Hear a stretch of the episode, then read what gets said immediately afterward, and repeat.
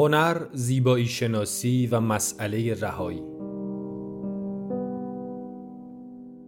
مدرس دکتر آرش هیدری برگزار شده در مؤسسه پژوهشی، آموزشی و مطالعاتی آکادمی شمسه.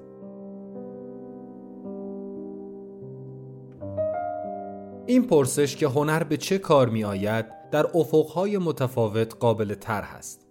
طرح این پرسش از افقی مبتنی بر عقل ابزاری که تنها چیزهایی را کارآمد می‌داند که در خدمت ایدئولوژی پیشرفت باشد طبعا نه پاسخ دادنی است و نه مشروع خرد ابزاری انسانی تک ساحتی که قوای متفاوت و کلیت چند وچی حیات بشری را به یک بعد فرو میکاهد نه درکی از زیبایی دارد و نه ارزشی فراتر از گونه کالا برای هنر و زیبایی شناسی قائل است.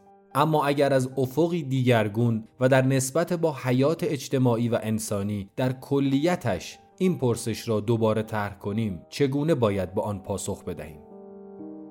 اگر به نسبت خیال ورزی و زندگی بیاندیشیم آنگاه درباره کار هنر می توانیم ایده هایی را پیش بکشیم. هنر و زیبایی شناسی نوعی عمل خلق کردن هستند که خیالی نوپدید درباره جهان میآفرینند. هنر و زیبایی شناسی نوعی بازارایی واقعیتند در خدمت یا علیه زندگی. این بازارایی می تواند در خدمت زندگی و جریان نو به نو شدنش قرار گیرد و یا ابزاری در جهت سرکوب زندگی باشد.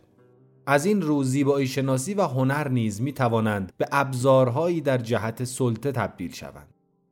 زیبایی شناسی و هنر با متسلب کردن جریان خیال ورزی برای زندگی بهتر و یا تولید خیالی درباره رهایی می توانند به کار زندگی و شادکامی نوع بشر بیایند و یا به ابزاری در جهت ممتنع کردن ایده رهایی تبدیل شوند. اگر از این افق به نسبت هنر و زندگی اجتماعی بنگریم آنگاه می توانیم از نوعی سنجه برای نقد آثار هنری سخن بگوییم که بر محور میل درونی و امکانهای خلاق هنر می گردد.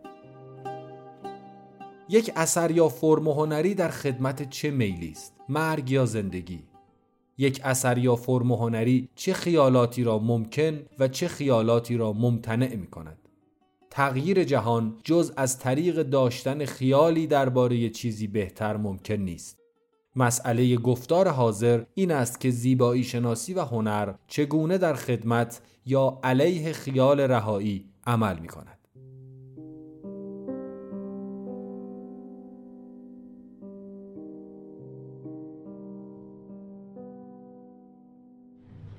عرض به خدمتتون خب من اسم دوره رو یه جورایی گذاشتم که بتونم که از همون مسائلی که به تقریب توی این چند ساله از 97 به این بر روی در واقع همین دوره هایی که تو شمس برگزار کردم رو به هم بتونم یه پیوندی برقرار بکنم. برای همین در این اینکه دوره استقلال خودش رو داره متصل به در واقع دوره هایی که از 97 به این بر داشتم. لذا اگر دیدید که با بحث در واقع گرفت می‌خورید یا براتون معنایی داره اون دوره های قبلی رو هم یه مروری بکنید. من در واقع با خود اون فرایندی که تو دوره های قبلی داشتم اومدم و رسیدم به این لحظه ای که انگار باید از یه جایی از کانت در واقع شروع کنم.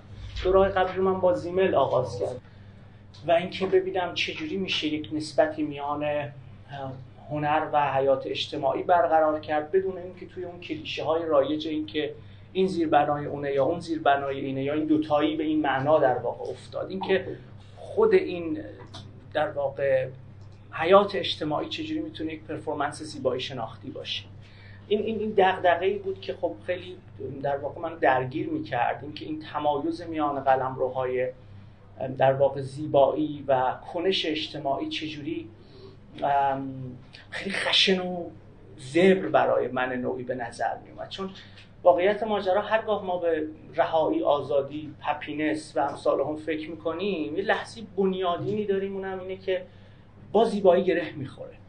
یعنی اساسا به محض اینکه شما از آزادی زیبایی آزادی رهایی نمی‌دونم شادکامی یا هر چیزی که شبیه به اون صحبت می‌کنید با زیبایی شناسی و هنر گره می‌خوره. و وقتی که شما به صورتبندی های رایج فهم کنش و حیات اجتماعی نگاه می‌کنید این صورت بندی ها در واقع انگار یک وجه مهم رو در زرباهنگ معنادهی و معنایابی انسان تو پرانتز می‌ذارن و اون هم خود زیبایی است.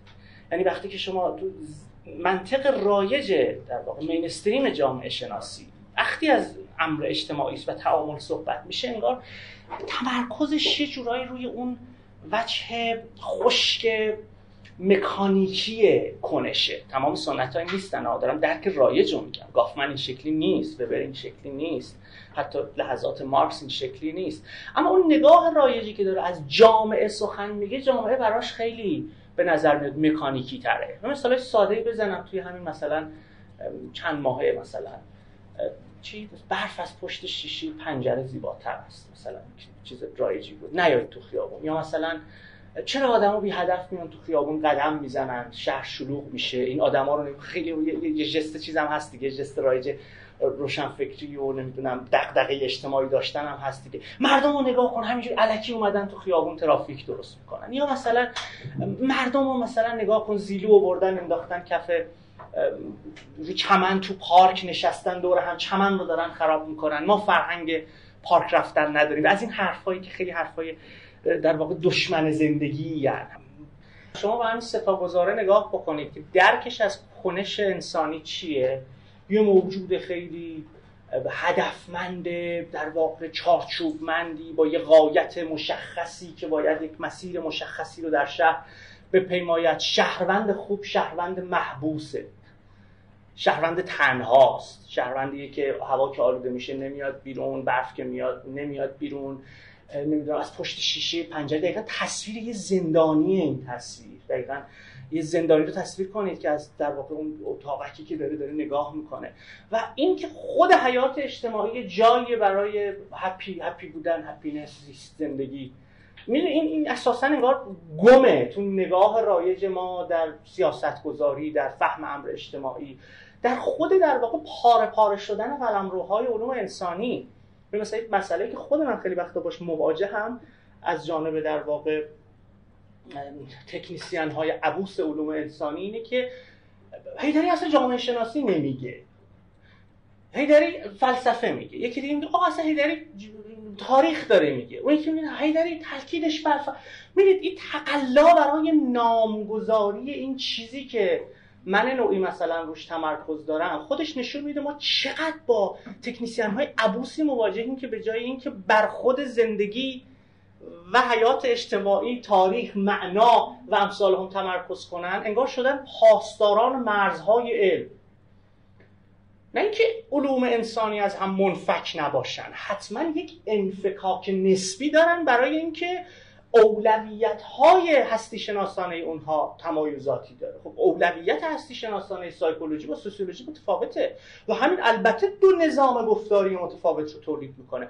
اما این معناش این نیست که انسان یه موجود پاره پاره ایه که یه پارش روانه یه پارش جامعه است یه پارش اقتصاد یه پارش اساسا برآمدن این چیز برآمدن این سبک های در واقع نقاشی که منجر به همین کنار هم گذاشتن موجود پاره پاره بود رو چرا چرا پدیده مدرنیه؟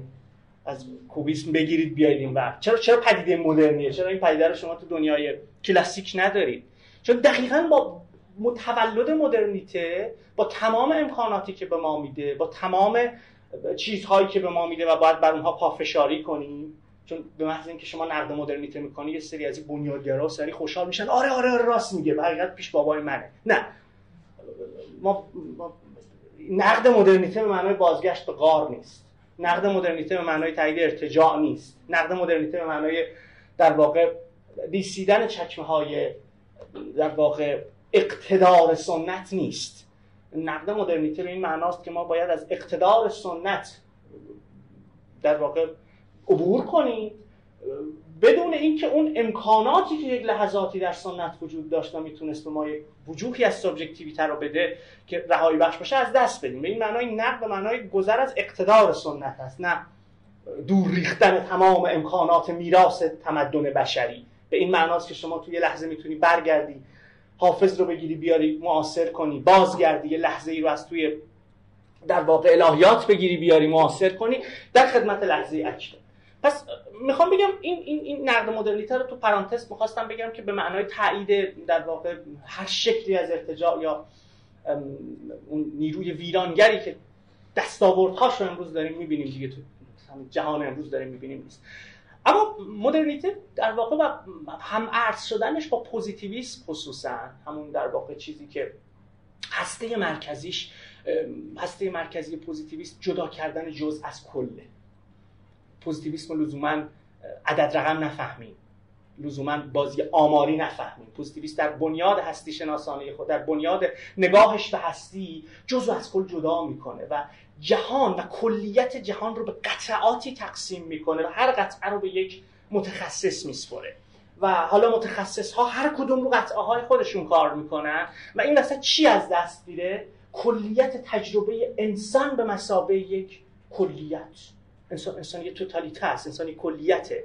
او, او کلیته به شکل تحلیلی برای اینکه فهم بشه ما میگیم اقتصادی اجتماعی سیاسی فرهنگی هنری و امثال هم ولی اینها تو تجربه زیسته من که از هم انقدر منفک نیستن که اینها به هر حال در واقع یک پیوستگی با هم دارن که چیزی رو می‌سازن به نام آدمی به نام سبجکتیویته به نام تاریخ به نام اجتماع.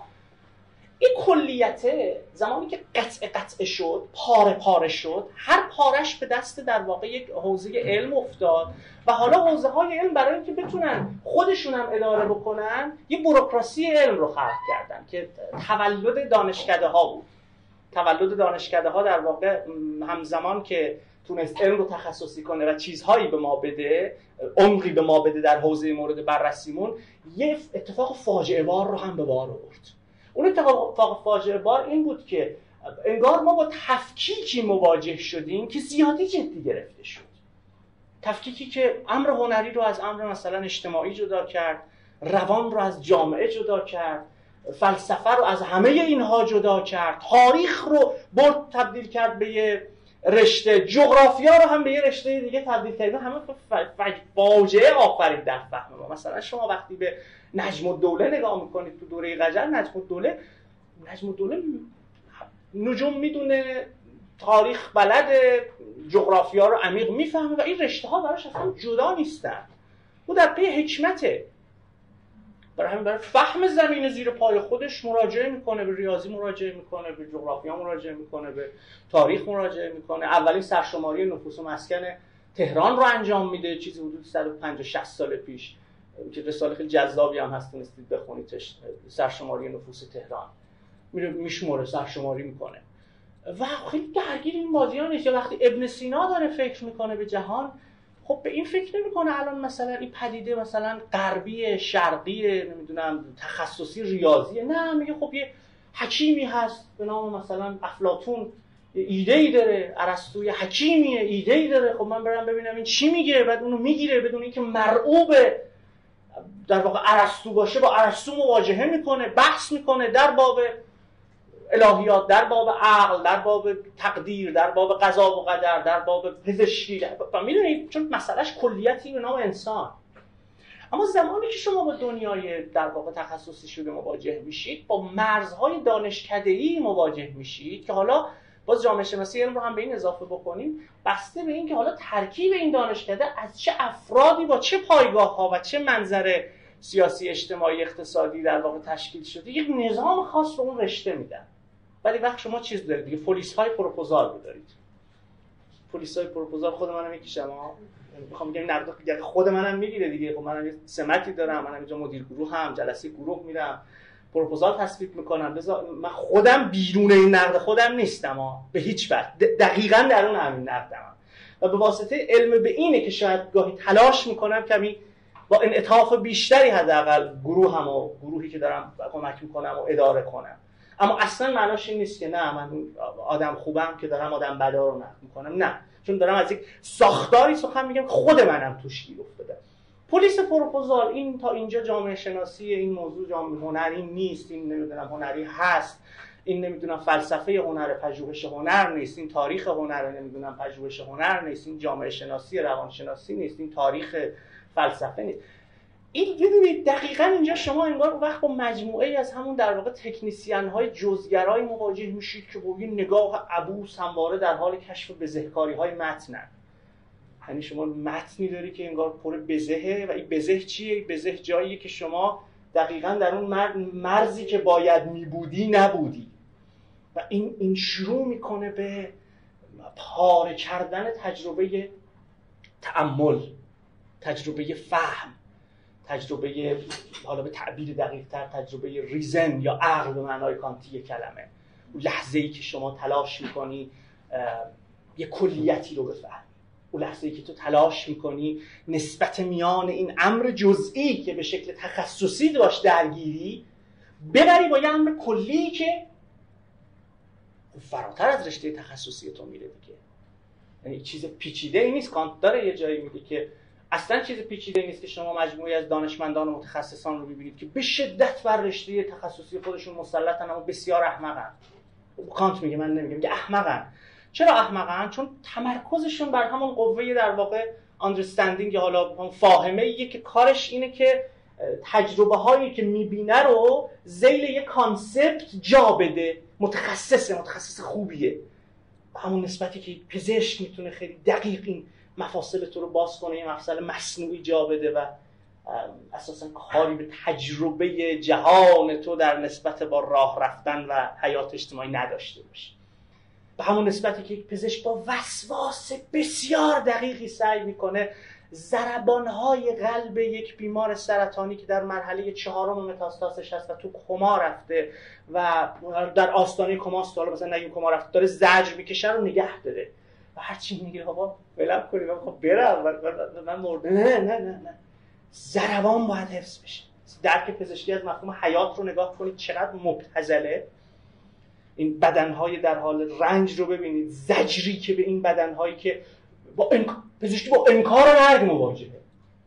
درکش از حیات انکار مرگه. و مفهومش از حیات جزئی جزئی جزئیه حیات چیه؟ ضربان قلب.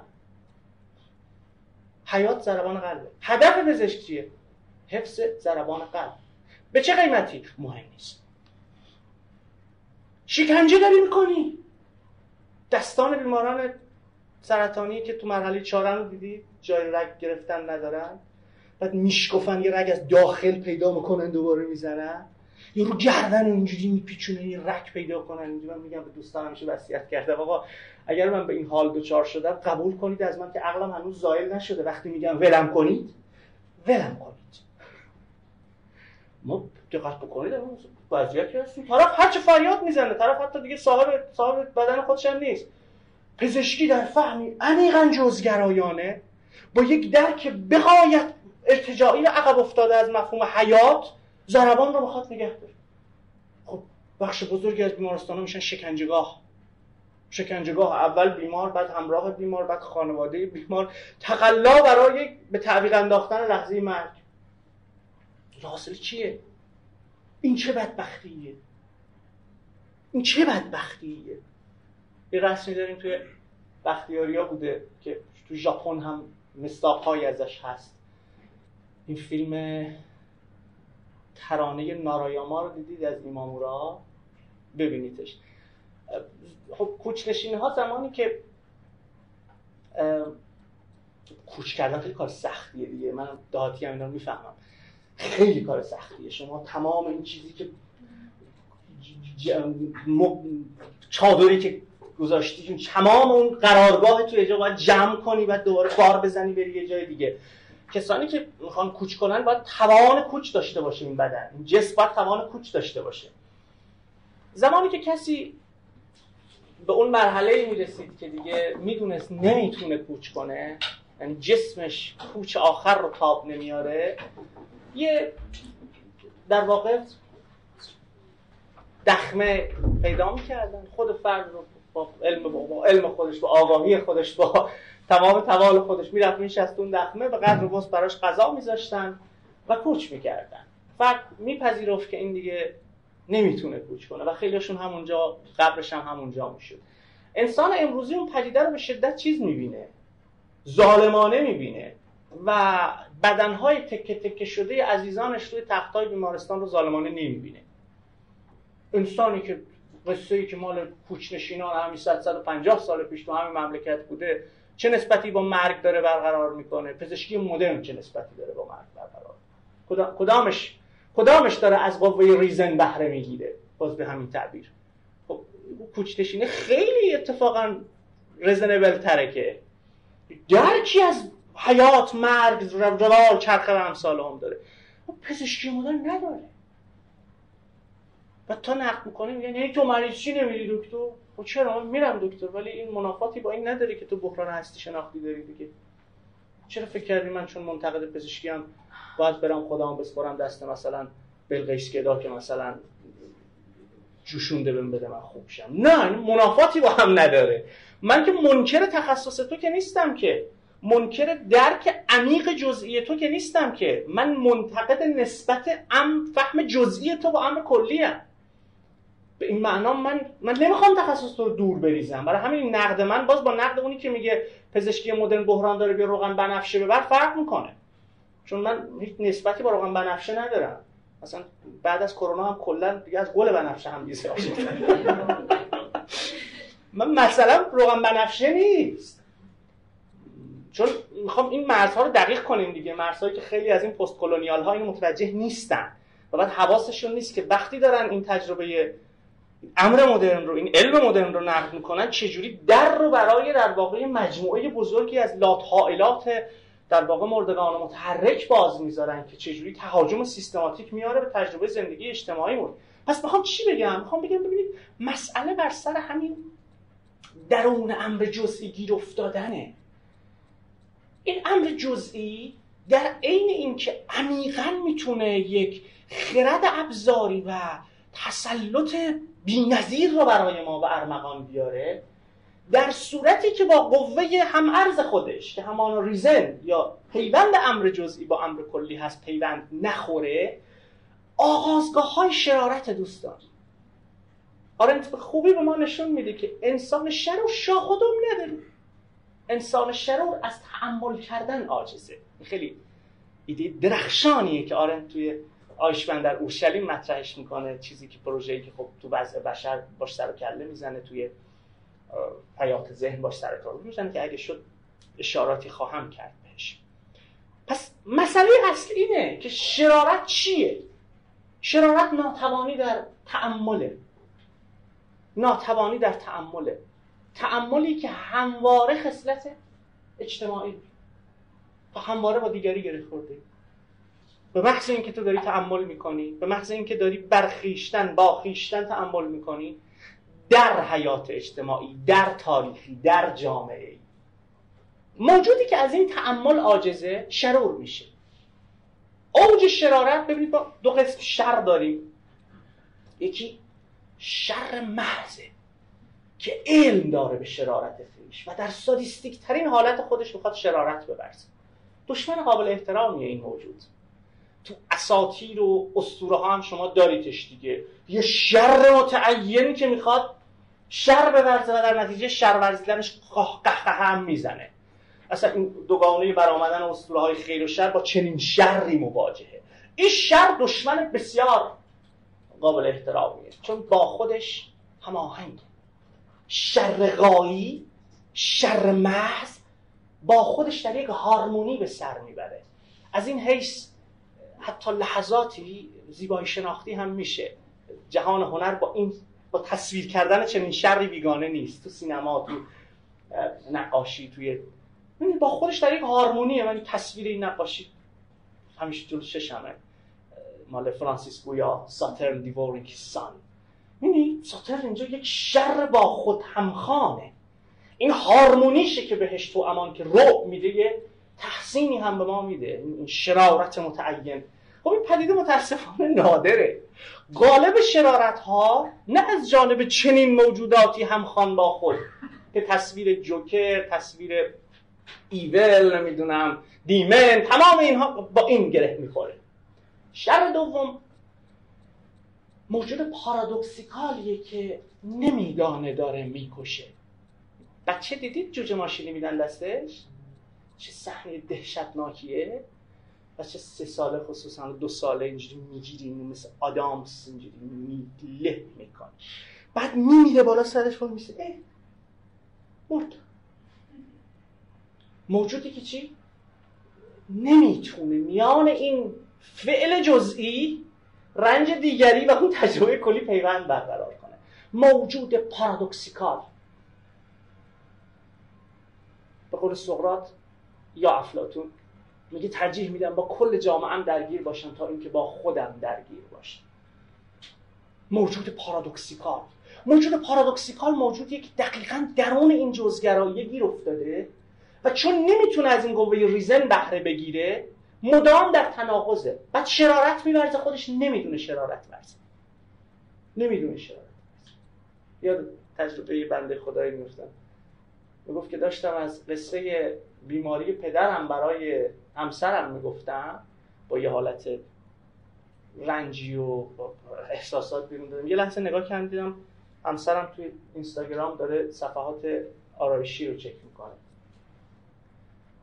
بعد خب قاطی کرده بود می‌گفتم حتما باید کنار بذارم این آدم و دردناک وقتی بود که وقتی با همسرش صحبت می‌کردی و حتی نمی‌دونست. گفت مگه چی کار کرد؟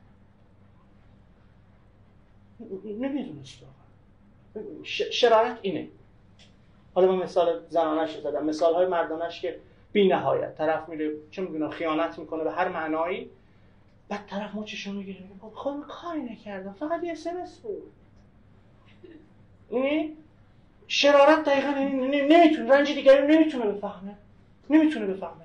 دست خودشم دردناکه. یعنی گویی اراده ای نداره در اینکه شرارت میورزه. اسپینوزا با این درگیر بود می‌گفت که نامه زدن بهش که خب اگر اینجوریه اگر این فرد شرور در شرارت ورزیدن خیش اراده ای نداره خب اساسا کل نظام محاکمه و اینها زیر سوال میره. پاسخ اسپینوزا فوق العاده است. میگه که شاید شرور در شرارت ورزیدن خود اراده ای نداشته باشه اما این چیزی از شرارت او کم نمی‌کنه هیچ برای ما محکوم مقابل این شرارت بیسته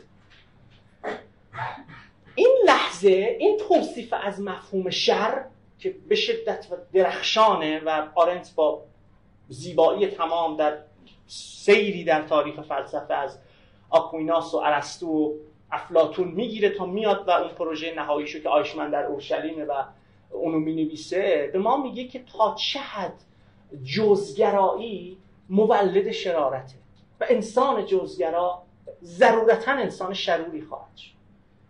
چون جزگرایی در یک معنای روانکاوانه کلمه به شدت هم ارز نارسیسیزمه. جزگرایی یعنی ناتوانی در پیوند امر محسوس با امر کلی. فرد نارسیسیست چه فردیه؟ پدیده ای که با خود خودشو خودشو که مرکز عالمه نمی‌تونه در پیوند با دیگری ببینه.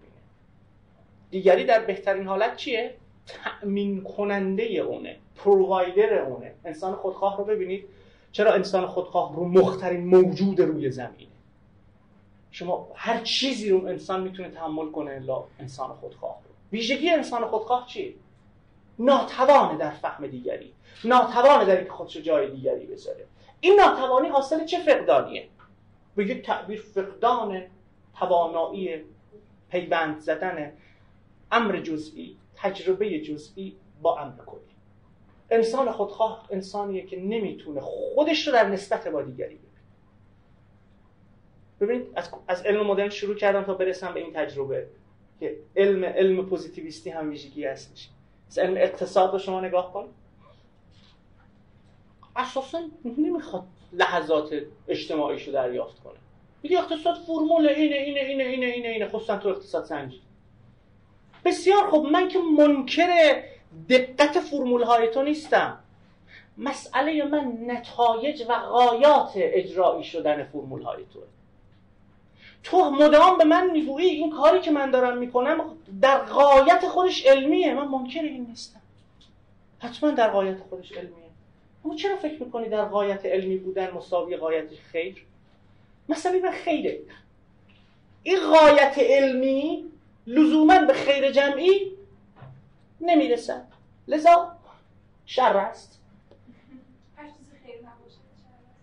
هر چیزی خیر نباشد حالا به یه معنا هر چیزی خیر نباشد می‌تواند شر باشد. حالا دقیق تر. من که منکر قایت من که منکر دقت نظر علمی تو که نیستم که. بله تو به عنوان یک پزشک حاضقترین ارتوپدی هستی که تاریخ به خودش دیده. اما این استخوان استخوان یک انسان است. آیا این لحظه ها به هم گره می‌خوره؟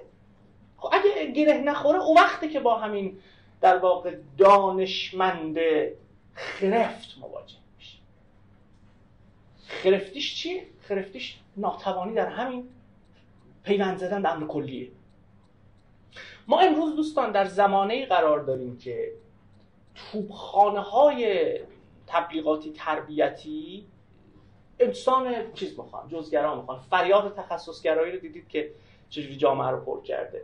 و جالبه طرف برای اینکه پوز بده که صلاحیت بهتری داره برای رئیس جمهور شدن میگه من متخصص اقتصادم. سیاستمدار که به این معنا قرار نیست متخصص یه رشته باشه. سیاستمدار باید توان دریافت امر کلی رو داشته باشه که می‌تواند اجماعی از متخصصان رو در خدمت اون خیر عمومی ایجاد بکنه. ماکیاول اینو فهمیده بود. کسی که خیلی بهش فش میدن. اون از خیلی بهتر کسی که بهش خیلی غیر اخلاقیه یه جاهایی هم شاید باشه. ولی از, از خیلی از این کسانی که اینو میگن باز اخلاقی تر و جلوتر بود. اینو فهمیده بود. کار سیاستمدار اینه که بتونه اجماعی میان متخصصان جزگرایی ایجاد بکنه در خدمت خیر عمومی.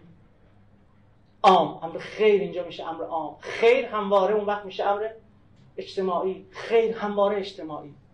ما خیر به برنامه فردی کلمه نمی‌تونیم داشته باشیم. خیر برای خیر بودنش نیازمند مورد تایید قرار گرفتن در جهان بین الاذهانیه تو به عنوان موجود تک افتاده توی جزیره اساسا فعل و انفعالات لزوما موضوع خیر و شر نیست. خیر امر عام امر اجتماعی. امر کلی. خب همه اینا رو اگر بذاریم کنار هم چرا همه اینایی که گفتیم راجع به زیبایی شناسی و هنر صدق نکن آیا هنرمند یه آدمیه متعلق به یه سنف آنچنان که سنف مکانیکا رو داریم سنف پزشکان رو داریم سنف نانواها رو داریم سنف روانشناسا رو داریم سنف جامعه شناسا رو داریم هر چیزی شبیه به اون. یا تو وحله نهایی زیبایی شناسی یه یه یه مسئولیتی یه نسبتی با این امر عام داره. این اینجا نزاع بسیار جدی شکل من به شدت به نظرم میاد خصوصا تو تحولاتی که ما توی 7 ماه گذشته داشتیم شما دیگه دیدید دیگه که چجوری سنفی نگاه کردن به رشته های مختلف علوم انسانی خصوصا منجر به سلب مسئولیت از فرد عالمی میشه که حالا در نسبت با این امر عام باید سخن بگه موضع بگیره تحلیل کنه.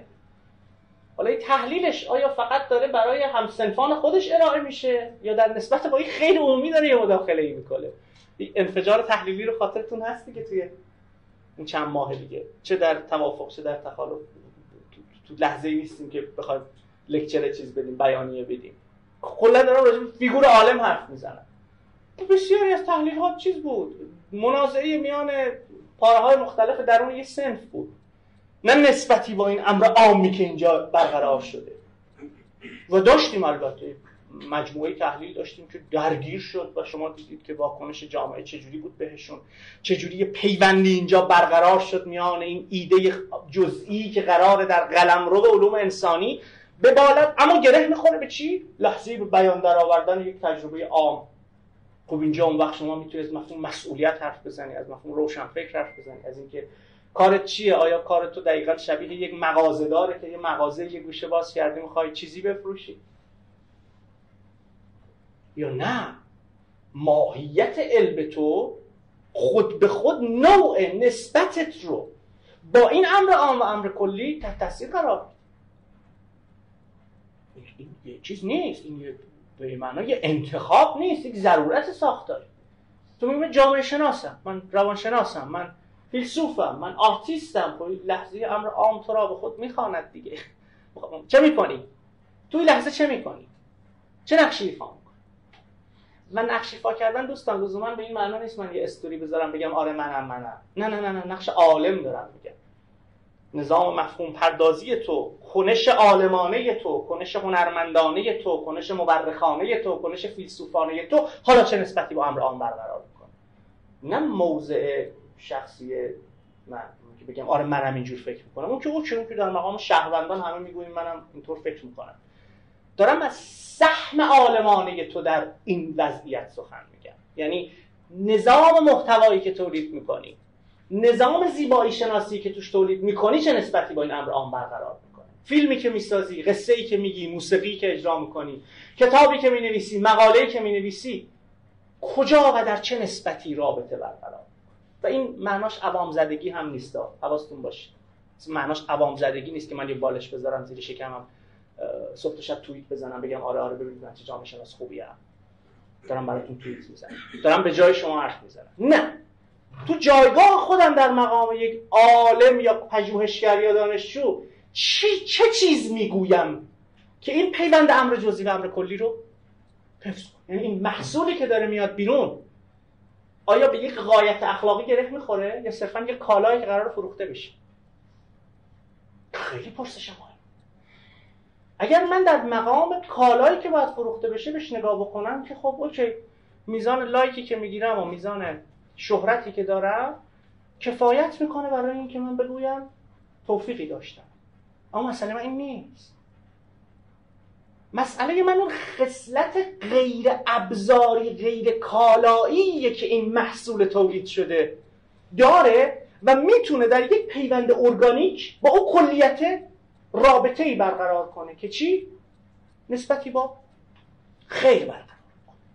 اینو در کجا باید ببینید اگه دنبال این چیز در محتوای اثر گشتم خصوصا در هنر حالا تو رشته های دیگه. خب فکر می‌کنم یک سانسورچی بزرگ تبدیل خواهیم شد. اگر این چیز رو من در محتواش خواستم جستجو کنم بزرگترین سانسورچی عالم خواهم بود. چون هی میام میگم خب خیر عمومی این هم الان هم اینه دیگه یه سری پروتکل تعریف می‌کنن. بعد این اثر رو در نسبت با این پروتکل می‌سازن اینا ایناشو حذف کن. اما اگر فرم دیدم چی؟ اینجاست که فرم مهم میشه. این فرم چی میگه؟ چه نسبتی برقرار می‌کنه؟ چه چیز رو به سخن در میاره خیلی ساده. بچه ها هنرمندید یا هنر دوستید یه تصویر بسری رو به چشم بیاریم یه کل سیمپیچی شده یه در هم تنیده رو در تصور کنید. بعضی نقاط این کلیت رو شما وقتی به لرزه در بیاری ممکنه کلیت بشه به لرزه. بعضی نقاط نه. اگه اینجوری نگاه کنم وقت فرم مهم میشه. position مهم میشه. جایگاه مهم میشه.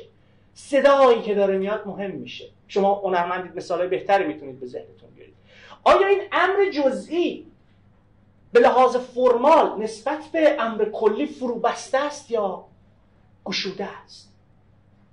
خب اینو در کجا پیدا کنم؟ فرم قصه فرم نقاشی فرم داستان فرم شعر. چی, چی رو داره احضار می‌کنه؟ چی رو داره احضار می‌کنه؟ وقتی میگه محتسب شیخ شد و فسق خود از یاد ببرد. قصه ماست که در هر سر بازار بماند. جماعتی که نظر را حرام می‌گویند نظر حرام بکردند و خون خلق حلال. بیت عاشقه که در مذهب ما باد حرام است ولیکن بی روی تو ای سر و گلندام حرام است. گل در بر و می در کف و معشوق به کام است. سلطان جهانم به چنین روز غلام شراب خانگی ترس محتسب خورده. به روی یار بنوشیم و بانگ نوشانوش. ز کوی میکده دوشش به دوش می بردند امام شهر که سجاده می کشید بر دوش. من اگر نظر حرام است بسی گناه دارم. چه کنم؟ نمی توانم که نظر نگاه دارم. که نه روی خوب دیدن گناه است پیش سعدی. تو گمان نیک بردی که من این گناه دارم. چیکار می‌کنه داره برای معشوق شعر میگه. داره داره چیکار می‌کنه چرا وقتی انگشت می‌ذاره روی این امر جزئی؟ چرا وقتی داره از یک عشق حرف می‌زنه که خیلی هم اتفاقا رو زمینه این استعاره ها و این از این جای وارد تفسیر شعر فارسی شد. خیلی هم متأخره که نه این اون نیست این چهره اون چهره نیست این مو اون مو نیست نه این لنگ اون لنگ نیست. همه چیز این نه در اون به خود متن بازگردیم ببینیم. دارد چه ساقی سیم ساق من گر همه درد می‌دهد کیست که تن چو جام می جمله دهن نمی کند؟ این چی؟ کدام لحظه است؟ این حمله به محتسب تو ادبیات فارسی رو شما ببینید دارم چی میگم؟ دارم با اون کسانی صحبت می‌کنم که یعنی درکشون انقدر ببخشید سخیف از فهم تاریخ و لحظه اکنون که بعضی وقتا بحث کردن رو هم ناممکن. مثلا اینجوری علکی مثلا فوش میده به حافظ مثلا به سعدی. آقا من از اقتدار سنت باید گسست ایجاد کنم. وگرنه این لحظه حافظ با من معاصره. این بیت حافظ با من معاصره. چرا فکر می‌کنی اگه 800 سال 900 سال پیش 900 سال پیش قدیمی شده چی درک احمقانه تو از زمان داری؟ حملات محتسب حملات حافظ به محتسب با من معاصره. کاملا همزمان با من. سعدی تجربه زیستش و اون بلاهایی که سرش می آوردن با من معاصره. عین الغزات با من معاصره. تجربهش معاصره. چرا؟ چون اون شری که در طول تاریخ امکان بیان تجربه این بندگان خدا رو مدام محصور می‌کرده همچنان باقیست معادله ساده است. بحث فلسفی عجیب غریب هم نمی‌خواد تا زمانی که این شر وجود داره هر نظام بازنمایی که داره با این شر گفتگو می‌کنه معاصره. معاصر بودن در تجربه زیسته من معنا داره نه یک معنای تقویمی. معاصر بودن یک معنای تقویمی نیست که هرچی 20 20 22 20 21 20 19 20 18 20 17 بشه. نه نه نه نه. معاصر بودن یک تجربه تاریخی است. به این معنا ممکنه آرش هیدری که نشسته روبروی شما بسیار با شما ناهمزمان باشه. اما یک لحظه ها و پاره های از یک فیلسوف قرن سومی به شدت با ما معاصر باشه. در شگفتم که هر کس در احوال مصیبت زدگان مینگرد از راه تماشاست. تنها مصیبت زده ای می باید تا درد, او تا درد خود به او بگفتم. انگار اینستاگرام داره میگردش. مال عین الغزاته. شگفت انگیزه من نمی‌خوام بگم او هم می‌خواه همینو بگه. دارم میگم این پاره رو وقتی من ابداکت می‌کنم از این لحظه تاریخی میارمش توی لحظه اکنون می‌خوام سوژه تماشاگر رو نقد کنم تماشاچی منحرف رو نقد کنم چرا این لحظه عین القضات انقدر به کار من میاد؟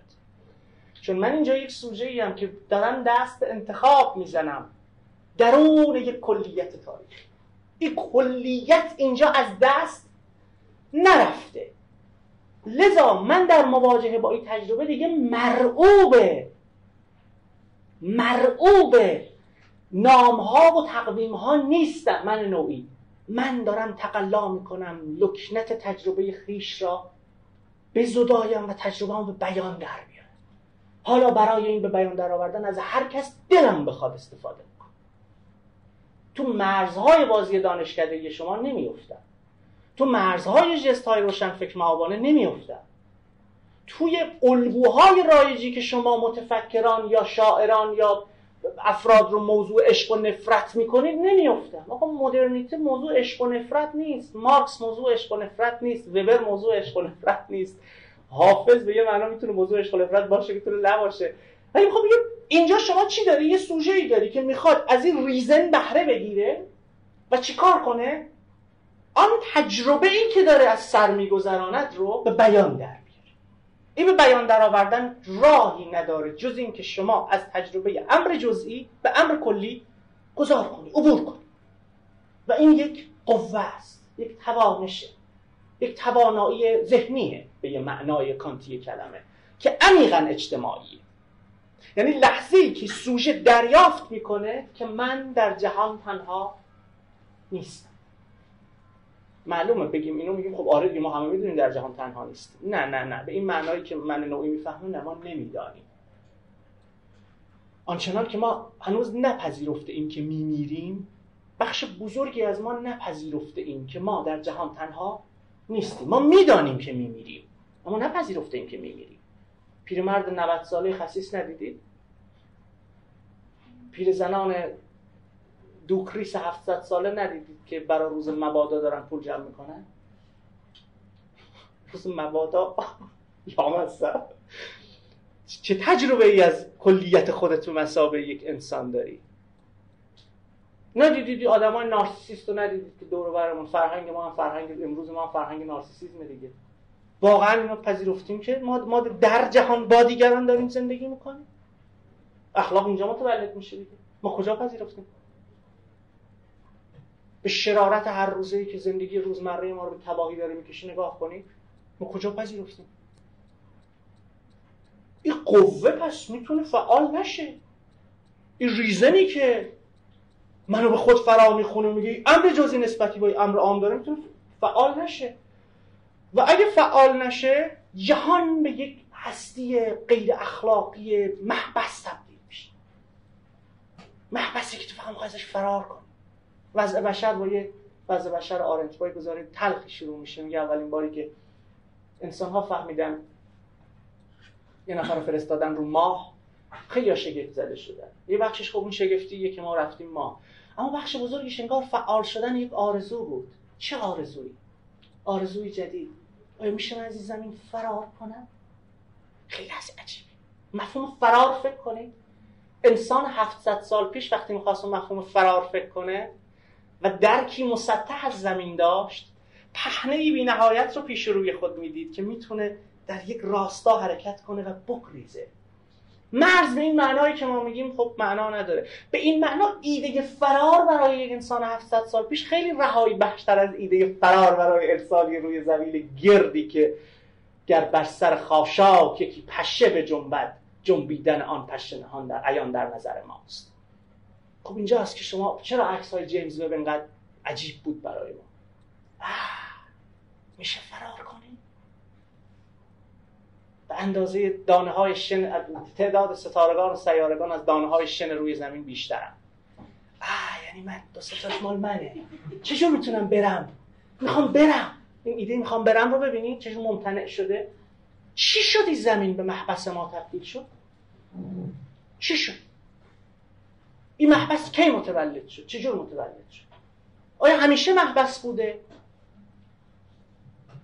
این محبسی که امروز ما باش مواجهیم محبس عبوس انسانهای جزگرایی که اساسا نپذیرفتن ما با هم داریم زندگی می‌کنیم. لحظه اخلاقی رو چجور باید تأسیس کرد؟ خب یه دسته در مواجهه با این پدیده شروع می‌کنن. یه اخلاق خیلی شخصی فردی بیاد با هم مهربون باشیم. اینا رو در واقع مطرح می‌کنن که اونا میشن علم الاخلاقی ها که من هیچ میانه ای نه با اون پیرمردان عبوس هزار ساله دارم نه با اون عجوزگان دوپریس 700 سال علم الاخلاق گردآوری مناسک و شیوه های زندگی اجتماعات مختلف بشری است. به قالب درس. چی کار کنیم؟ داریم. کلی ما کتاب علم الاخلاق داریم. چجوری دماغ تو بشور؟ چجوری صورت تو بشور؟ چجوری سلام کن؟ چجوری؟ علم الاخلاق. مناسک زندگی اجتماعات متفاوت تاریخ هم هست. تاریخ تاریخ زندگی. و نمی‌دونم چرا چرا چرا فکر می‌کنیم اینو باید اخلاق باشه. علم الاخلاق خیلی وقتا می‌تونه خیلی غیر اخلاقی بشه. چون قواعدی رو از زندگی دیگرانی در لحظات تاریخی جمع می‌کنه بعد می‌خواد به یه انسانهایی در یک دوره دیگه تحمیل کنه خب می‌زنه جمع می‌زنه به زندگی اونا. نه مسئله من اخلاق نه علم الاخلاق. مسئله من حیات اخلاقی. حیات اخلاقی یعنی چی؟ یعنی ما داریم با هم زندگی می‌کنیم و چهره تو به مسابقه یک انسان حکم می‌کنه که من تو رو نکشم من تو رو شکنجه نکنم من تو رو زجر ندم من تو رو حبس نکنم. این لحظه لویناسی هم هست. جزئیاتش چیه و اینها میشه نشست لویناس بود که استاد اولیا هستن ما اضافه گویی نمی کنیم اینجا دوره می‌ذاره. با ترجمه لویناس و به دقت اینها رو می‌دونن لحظه اخلاقی. این چطور ممکن میشه؟ قطع به یقین انسان جزگرا نمی‌تونه این لحظه رو دریافت کنه. چون انسان جزگرا مسئلهش consumption ه. خوردنه بلعیدنه مصرف کردنه. مسئلهش حتی وقتی production داره حتی وقتی تولید داره تولیدش برای چیه؟ برای کانسومشنه نه برای دیگری عشق وقتی آغاز میشه تو چیزی برای کسی قربانی می‌کنی. چیزی از خود انرژی از خود. و این کسی یه وقت جزئی دیگری که روبروی توه. یه وقت عامه برای بشریت. اونی که مجسمه می‌سازه بمونه میکلانج برای چی اینو می‌سازه؟ غایتش چیه؟ چرا باید باید این همه وقت بذاری مجسمه درست چرا؟ این نگاه به art وجود داره دیگه. چی چیکار مسخولن خیلی از آرتیست ها پذیرفتن که شروع می‌کنن نگاهش و غایتشون وقت میشه بازار دیگه. غایتش میشه بازار دیگه. خب راست میگه دیگه. تجاریش کنیم. علم رو تجاری کنیم. هنر رو تجاری کنیم. این قایت دقیقا همینه. یعنی یعنی زدودن این جهان بین الاذهانی که همیشه بر مبنای مبادله تجاری کار نمی‌کنه که. عشق چیه؟ دوست داشتن چیه دقیقا؟ پذیرش حضور دیگری و فدا کردن چیزی از خود برای دیگری. اساسا به یه معنای ابزاری کلمه به یه معنای کاملا جزگرانه کلمه احمقانه ترین کار ممکن. بعد حرفایی هم رجبش میاد دیگه طرف بهش گفتم نمیم چرا زن نمی‌گیریم. کی برای یه لیوان شیر گاو میبنده در خونه؟ که خشنترین توصیفات به نظر من از رابطه میان انسان همینه دیگه. رابطه میان انسان ببین چی میشه. کالای کالای کالای کالای دیگه. تو قلم رو به جزگرایانه اون گزاره کاملا درسته کاملا دقیقه. چرا من باید همچون کار بکنم؟ چرا من باید با یه نفر پیمانی ببندم و کنارش بیستم؟ برای چی؟ کی نمی‌تونه بفهمه برای چی؟ کسی که اون توتالیتر رو دوباره نمی‌تونه دریافت کسی که انسان براش به تعبیر مارکوزه چیه؟ موجود تکساحتیه. این موجود موجود شروری میشه. ولو اینکه نیت به شرارت نکرده باشی اصلا اینجا مسئله ما نیت به شرارت نیست الاعمال به نیت نیست نتایج این عمل مسئله ماست. من اینجا خیلی functionalist م خیلی formalist م خیلی empiricist م هر چی دوست دارید هر ایستی دوست دارید اسمش من نمی‌دونم. بذار برم بگم حیدری پوزیتیویسم رو نقد می‌کنه اینجا میگه من خیلی تجربه اب من نام مثلا نتایج عمله نتایج چیزی که تو طول تاریخ هم انسان خوب فهمیده بودن. دوستی خاله خرسه مثلا راجع به حرف می‌زنن نتایج فعل تو چی کار می‌کنه؟ وقتی تو به غا... تو چه زمانی می‌تونی به غایت فعلت فکر کنی؟ وقتی که بتونی به کلیت فکر کنی. وقتی از تو می‌پرسن چرا این کار رو می‌کنی؟ این پرسش لزوما ناظر به علتهای فعل تو نیست. ناظر به نتایج غایات فعل توه. برای همین خیلی بحث مهمیه. مثلا پرسیده میشه که انسان چرا خلق شد؟ این زمین برای چی خلق شد؟ بعد اونایی که خیلی باز علمگراهن شروع می‌کنن مکانیسم های بنیادین حیات رو توضیح میدن. آقا این پرسش ناظر به علت ها نیست ناظر به غایاته. وقتی که انسان برای چی خلق شد پرسشی است ناظر به معنا نه ناظر به علت. و این پرسش ما رو آدم می‌کنه. متوجه میشی؟ لحظه حیرت اینجاست. بله تو خیلی وقتا می‌تونی علت ها رو پیدا کنی. اینکه ما امروز می‌دونیم داروینیست به خوبی به ما میگه آدمی چجوری اینجوری شد. چرا اینجوری شد به اون معنای علمی کلمه؟ اما هنوز نمی‌تونه به ما بگه چرا اینجوری شد. بین این چرا و اون چرا فرقه. خیلی فکر کردن هوش مصنوعی می‌تونه. ما با های جدیدی مواجهیم. اخباریون جدید. فکر می‌کنید اخباریون کی بودن؟ اخباریون کسانی بودن که در مقابل اصولیون و در مقابل جریان های معتزله و عقلی معتقد ما اصلا نباید از این استفاده کنیم. وظیفه ما اینه بریم نقل ها رو در بیاریم بهشون عمل کنیم. ما امروز با گروهی مواجهیم که احتمالا کاروبارشون میشه. چیز دیگه. نقل قول از هوش مصنوعی. قال هوش مصنوعی. هوش مصنوعی گفت.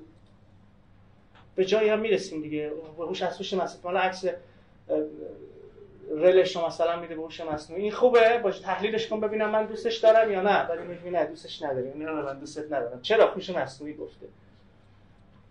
این پرسش هایی که ناظر به غایاتن مسئلهشون معنا و این معنا چیزیه که تو جهان بین ما ساخته میشه و زندگی رو معنادار می‌کنه. و زندگی معنادار در کمیونیکیشن اتفاق میفته ما جهانی موازی بر جهان طبیعت می‌سازیم. و تو شبکه تو در توی داستانهایی که برای هم دیگه میگیم جهانی می‌سازیم. می‌سازیم که یا برای ما قابل تحمله یا محبس. این این چیزی که ما می‌سازیم. و اینجاست که او وقت همه چیز سیاسی میشه. این پرسش های ناظر به معنا اندیشه هنر زندگی روزمره هماره تلاشی هم برای همین معنادهی به این تجربه ها دیگه. از تو علم اقتصاد این در نمیاد. از تو هوش مصنوعی هم در نمیاد. از تو پزشکی هم در نمیاد. از تو بیولوژی هم در نمیاد. هیچ کدوم از اینا نمی‌تونن مسئله معنا رو برای ما حل کنن. Understanding نمی‌تونه مسئله معنا رو برای ما حل کنه. متخصص نمی‌تونه مسئله معنا رو برای ما حل کنه. متخصص می‌تونه به جزئیات به من بگه چرا دماغ من اینجوریه. چرا دماغ من درازه. می‌تونه من بگه. اما نمی‌تونه اون نظام معنایی رو توضیح بده که من بتونم تو این جهان باهاش زندگی بکنم. نمی‌تونه توضیح من من باید بتونم به شکل فعالانه خلق کنم این چیز رو. پس اینجاست که اون امر کلی مهم میشه. تو جهانی که ایده کلیت از دست رفته. و خیلی جالبم هست. این روزها یه ژست بسیار پرقدرته. ویژگی اصلی در واقع function اصلی اون معرفت موسوم به پست مدرنیست در ایران امروز دقیقا همین در خدمت symptom انسان خودشیفته در میاد. به این معنی ما اینجا خیلی فرویدی می‌خونم ماجرا. ما مثلا برام اینه که محتواهای پست مدرن چه function ی دارن؟ function اصلیش اینه توجیه می‌کنه. رهایی ممکن نیست جهان جای تاریکیه هیچی وجود نداره. ما تنهاییم ته تهش می‌رسه به چی؟ خودت باش خودتو پیدا کن برو به درون خودت و و و.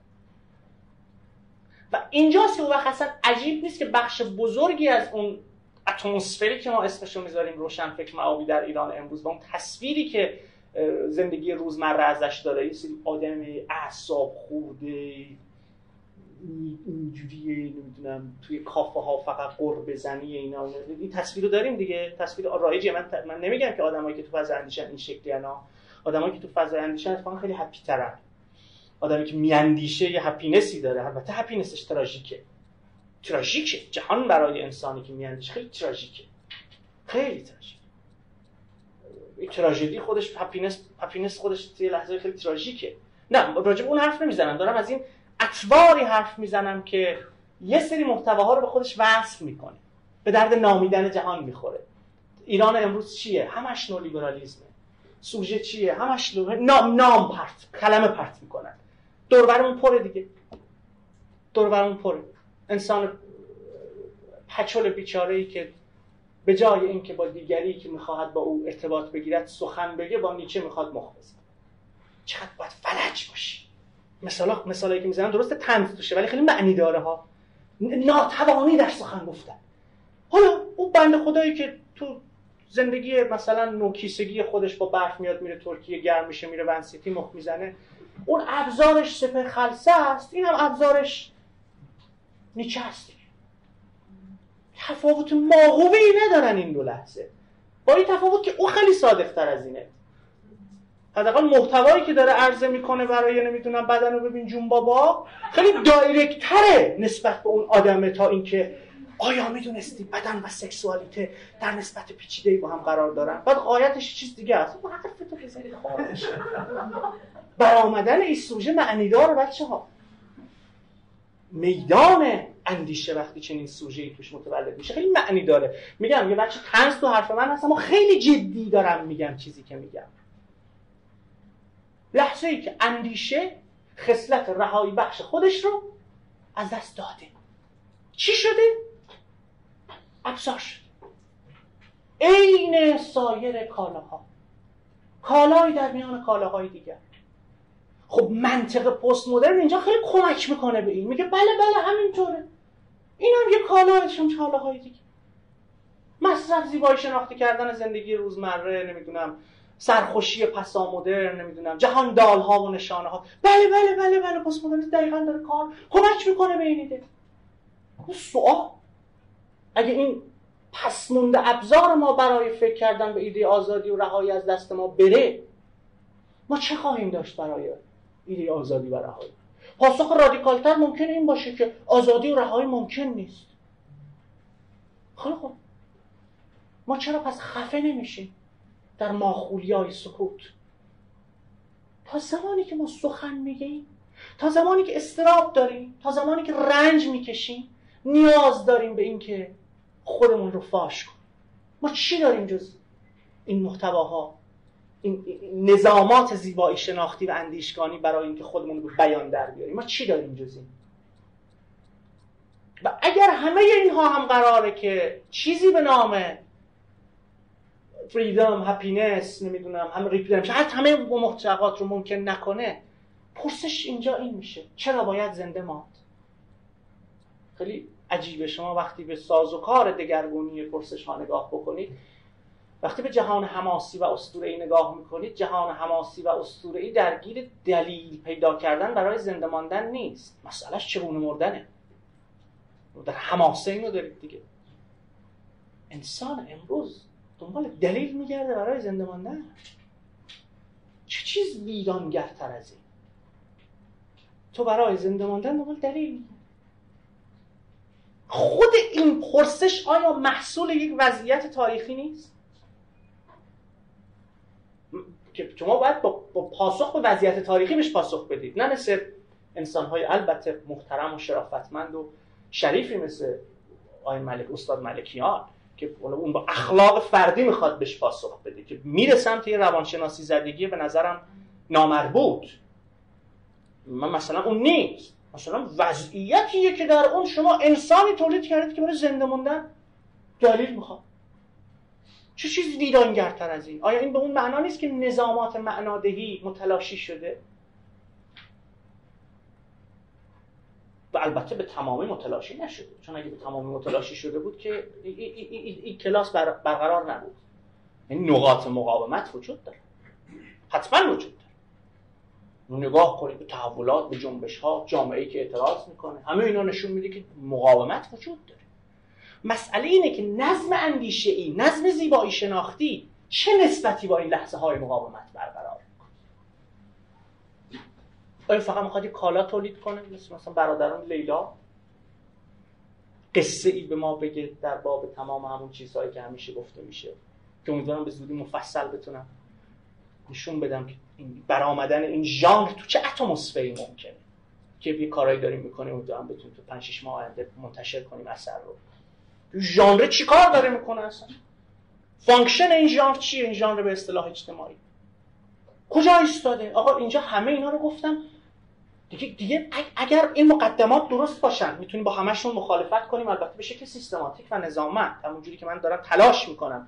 پراکندگی حتما هست تو حرفم بیدقتی حتما هست تو حرفم. به هر حال دارم لکچر میدم و مباحثی رو مطرح می‌کنم که خودم هم باهاشون دارم سر کله می‌زنم. ویژگی لکچر همینه دیگه که بیارم اینجا دقیقشون کنم. معنای این نیست که پر پر بیدقتی حرفای من که با بحث کردن دقیق میشه. اما اگر این مقدمات درست باشن و وقتی که من نمی‌تونم کار هنر رو بی توجه و بی خیال نسبت به قلم روهای سیاست و اخلاق و جامعه و امثال هم در نظر می‌گیرم اینجاست که زیبایی شناسی در پیوند با نظام معنادهی به حیات معنادار میشه. آرت معنادار میشه. و اینجا یه مرز خیلی مشخص. دکون هنرفروش با انسان هنرورز. همونطور که دکون جامعه شناسی فروش داریم دکون روان شناسی فروش داریم دکون هنر فروش هم داریم. چون خیلی جالبه ما این روزا به یه جایی رسیدیم میگن آقا متر دقیق برای نقد هنر ما نداریم. نمی‌دونم چجوری می‌تونیم نقد کنیم؟ نه نه نه نه. چرا فکر می‌کنید؟ نداریم و دقت دارید من اینجا پا تو کفش کسی نکردم. پام تو کفش خودم ها. خودم جامعه شناسی خونده ایم که دغدغه های فلسفی دارم کار تاریخی هم کردم. پام تو کفش خودم. نه به من بگن تو تا الان نمی‌دونم کار هنری نکردی حق نداری به هنر حرف نه من پام تو کفش خودم. دارم کار اندیشیدن به هنر انجام میدم. هنر اینجا برای من در این نسبت معنا اگر این مقدمات درست باشه پس هنر دیگه نمی‌تونه نسبت به این قلم روها بی حس باشه بی میل باشه بی جهتگیری باشه. و وقتی تولید میشه همواره این جهتگیری را دارد. چه مؤلف بهش وقوف داشته باشه چه نداشته باشه. و اینجا من کاری با نیت مؤلف ندارم. من با function های اثر کار دارم function این اثر چی؟ و وقتی هم میگم function مثلا فرمشه تحلیل فرمشه چه چه چه میلی رو آزاد می‌کنه من کار اینجا با محتوا ندارم. بله شما می‌تونید چه می‌دونم یه محتوای عمیقا ویرانگر و خطرناک و دهشتناک رو به یک فرم زیبایی شناختی در بیارید. چیزی وحشتناکتر از یک قاتل زنجیری که کودکان رو تکه تکه می‌کنه هست؟ ولی می‌تونه این موضوع فرم زیبایی شناختی بی‌نظیر بشه. برای همین اینجا مثلا دیگه میشه چی؟ تحلیل این فرم. این, این, این, این, چیزی که خلق شده این چیز کجای این نظام بازنمایی قرار می‌گیره؟ این بخشایی رو از این کتاب تقدیر هنر برنستاین یه بحثی راجع به کانت داره. خیلی به نظرم بین بحث‌های دیگه ای که حالا من نوعی باشون کلنجار رفتم تقلای ای داره که من بخشایی از اون رو برداشتم و حالا با چیزهایی که خودم فکر می‌کنم که می‌شده به این اضافه کرد بخشایی رو می‌خونم و سعی می‌کنم تفسیرشون کنم. امر زیبا جمله از کانته. نماد امر اخلاقا خیر است و تنها از همین حیث است که موجد لذتی می شود که توأم با دعوی موافقت هر کسی دیگر است. کانت خب توی پرسش بنیادینش پرسش این پرسه راجع به اینکه چرا ما باید از دیدن زیبایی لذت ببریم؟ لذتی که بریم چیه پرسش عمیقیه به نظر. و در تلاش برای پاسخ به این پرسشه که اون فلسفه زیباییش رو در واقع طرح میریزه که اون فلسفه زیباییش تبدیل به یه مبنای میشه برای تحریزی فلسفه سیاسی که آرن توی درس گفتارهاش درباره فلسفه سیاسی کانت از این لحظه میاد جلو. یعنی کانت دقیقا تو لحظه ای به شدت سیاسی اجتماعی میشه که داره راجع به زیبایی شناسی حرف می‌زنه. به این همون لحظه ای که به نظرم زیمل هم دارتش که میگم به درس گفتارهای قبلی مراجعه بکنید که ما چگونه وقتی داریم از زیبایی و هپینس و اون رهایی حرف می‌زنیم نمی‌تونیم نسبت به زیبایی بی تفاوت باشیم. پس وقتی که ما داریم از امر زیبا حرف می‌زنیم همواره همواره مطالبه موافقت دیگران رو مستتر در امر زیبا داریم. امر زیبا به این معنا قائم به خود لزوما زیبا داوری نمی شود داوری درباره امر زیبا همواره یک دیگری رو مد نظر داره و این دقیقا همون خصلتیه در فهم امر زیبا که با مسئله اخلاق اون رو مشترک می‌کنه. به این معنا امر زیبا در عین اینکه لزوما با قلم رو امر اخلاقی یکی نیست عمیقا با امر اخلاقی هم زمینه است هم پیونده. اما یک استقلال نسبی داره. چون اگه استقلال نسبی نداشته باشه خواهم گفت. و اشاره مختصری کردم. ما به سانسورچی های بزرگی تبدیل خواهیم شد که فکر می‌کنیم هنر باید درس اخلاق مسئله اصلی هنرمندان امروز ایران در مواجهه با این سیستم عجیب غریب سانسور همینه دیگه. اونا فکر می‌کنن که هنر باید درس اخلاق بده علم اخلاق درس بده. نه هنر قرار نیست علم اخلاق درس بده. اما هنر در پیوندی با اخلاق و حیات اخلاقی قرار می‌گیره. برگردید به اون تمایزی که سعی کردم میان علم الاخلاق و حیات اخلاقی بگذارم.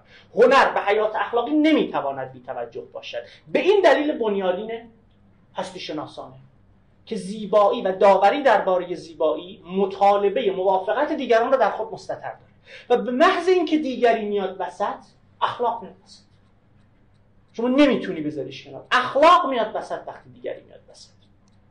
اما این معناش این نیست که ذوق وسیله ای در خدمت یک هدف اخلاقیه و اخلاق قرار جزء مقوم زیبایی شناختی بشه. دقت می‌کنید پس دو تا لحظه داریم.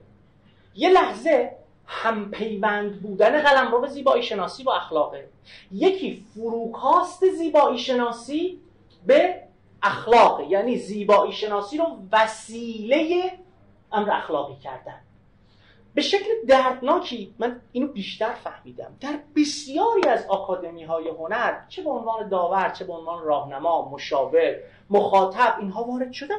خیلی وقتا می‌بینم بسیاری از اهالی هنر وقتی دارن از هنر حرف می‌زنن هنر رو وسیله در خدمت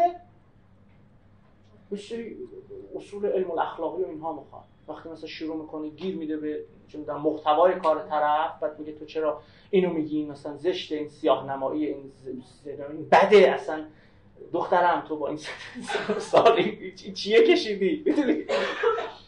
و این خیلی عجیبه که من جامعه شناسی خونده من که در واقع علاقه فلسفی دارم من باید بیام بگم آقا هنر وسیله در خدمت اخلاق نیست. تا کانت باید اینو, بیاد بگه که تو قلم رو به فلسفه است. پس پیوند قلم رو به زیبایی شناسی و اخلاق. به معنای ابزار کردن زیبایی شناسی برای علم الاخلاق نیست. چون قلمرو علم الاخلاقی رو خود خوب و بد داره کار می‌کنه قلمرو زیبایی روی زشت و زیبا داره کار امر زیبا قرار نیست مبلغ قلم رو به دیگه ای بشه. اگر شما امر زیبا رو وسیله اخلاق کردید پروپاگاندا از توش در میاد دوستان. اگه می‌خوایم بدونیم پروپاگاندا چیه؟ پروپاگاندا یعنی نظام تولید محتوایی که از کدهای زیبایی شناسی و امثال هم استفاده می‌کنه تا یک ایدئولوژی و نظام ارزشی را تبلیغ کنه. مثلا هنر ایدئولوژیک میشه این. هنر ایدئولوژیک وقتی به وجود میاد که زیبایی شناسی استقلال نسبی خود را در نسبت با قلم رو اخلاق از دست داده است. و قلم رو به علم الاخلاق بلعیده. بلعیده. میگم نمیگم اخلاق میگم علم الاخلاق. چون علم الاخلاق نظامی از ارزش هاست که ادعا می‌کنه خوب و بد جامعه اینه. این ادعا همواره یک مدعای عرفی. و قرار نیست این مدعای عرفی که حکم اکثریته همواره اخلاقی باشه.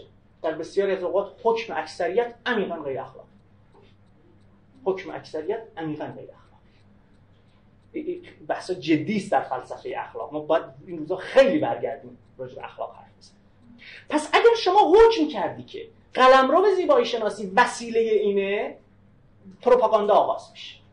اگر حکم کردی قلمرو زیبایی شناسی باید سود هم داشته باشه اونو تبدیل کرد به کالا.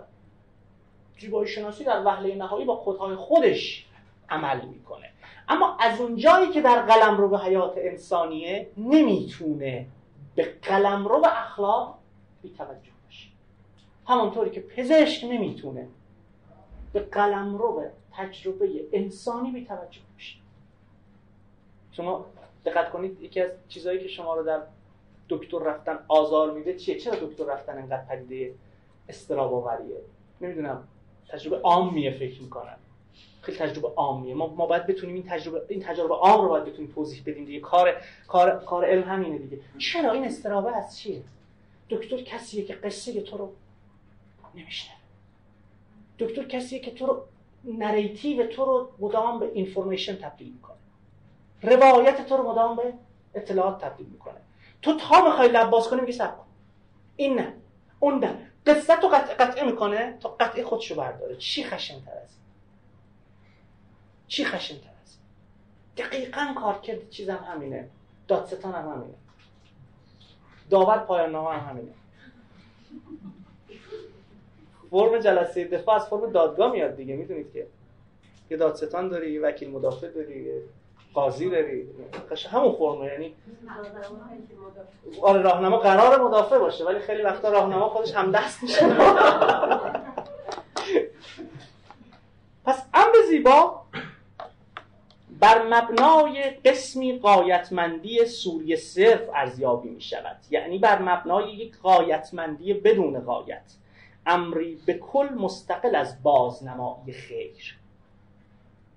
امر زیبا قرار نیست خیر رو بازنمایی کنه.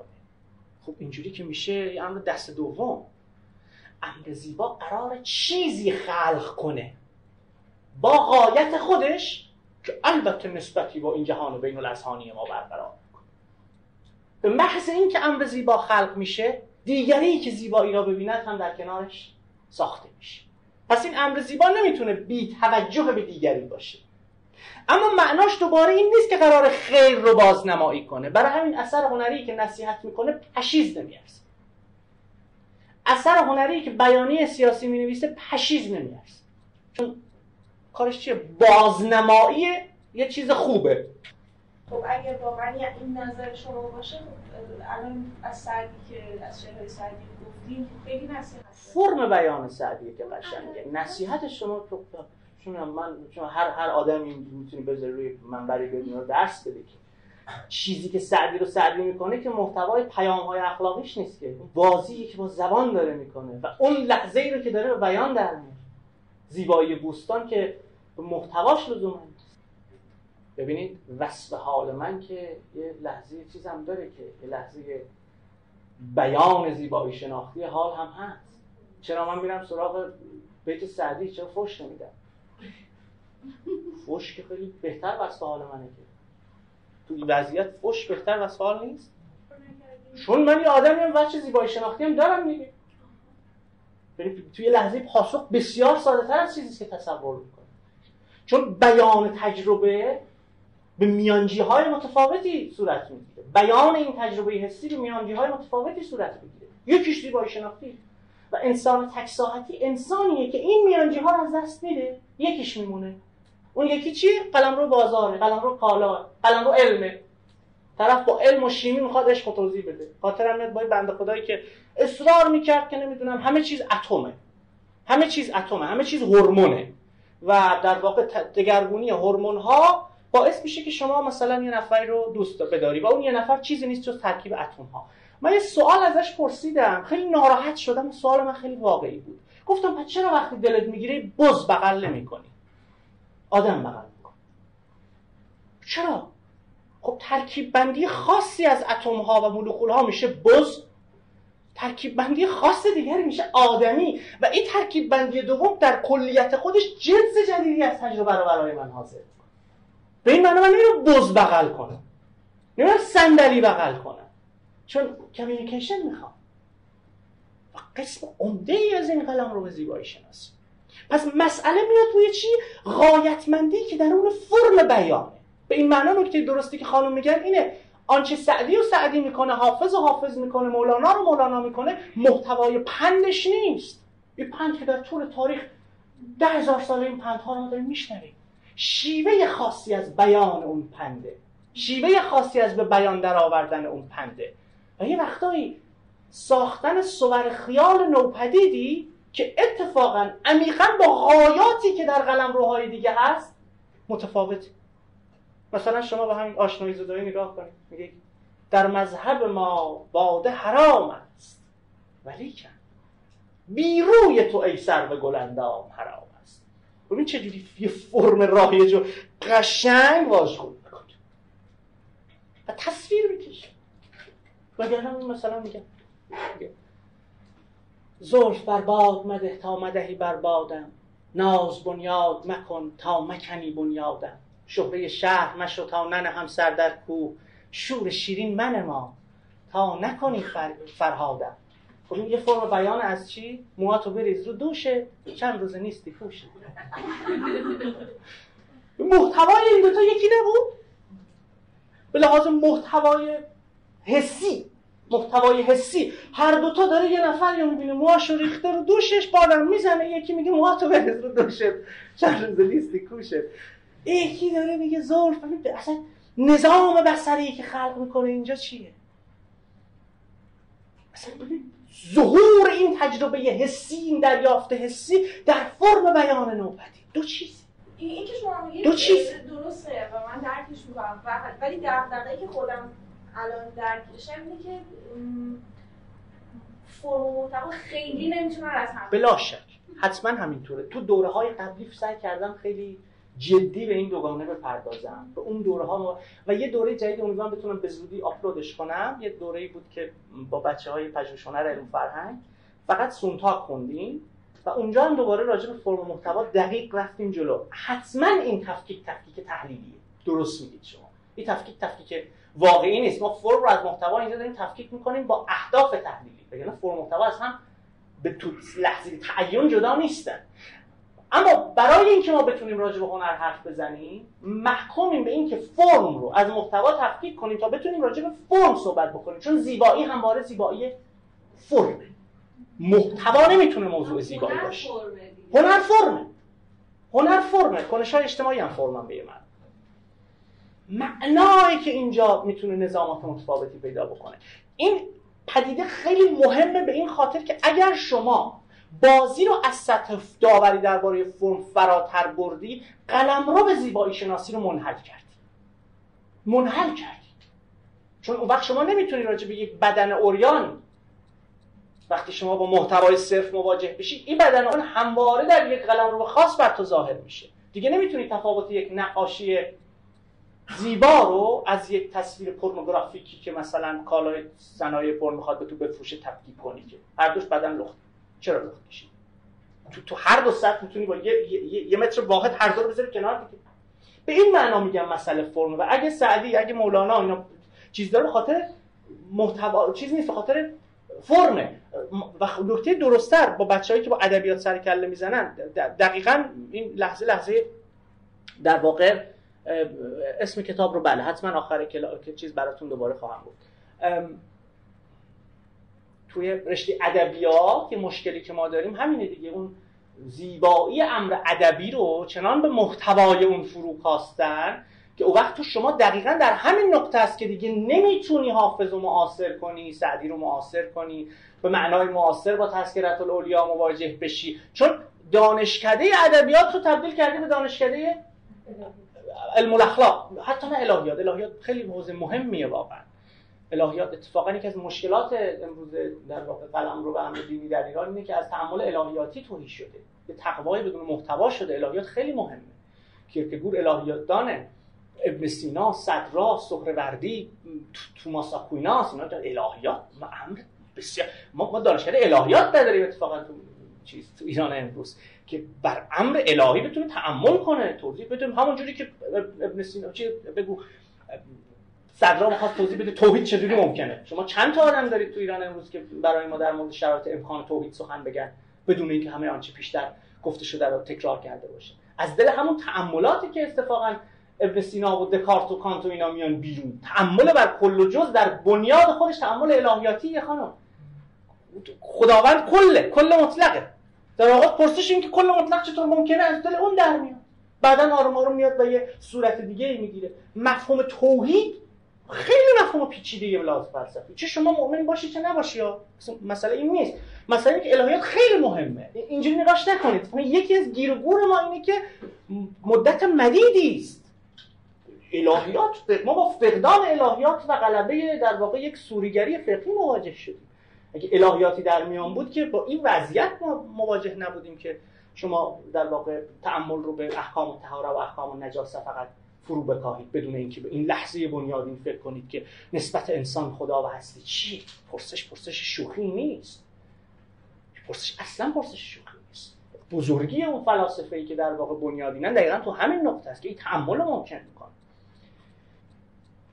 پس زیبایی بی واسطه خوشایند است. زیبایی فارغ از هر علاقه ای خوشایند است.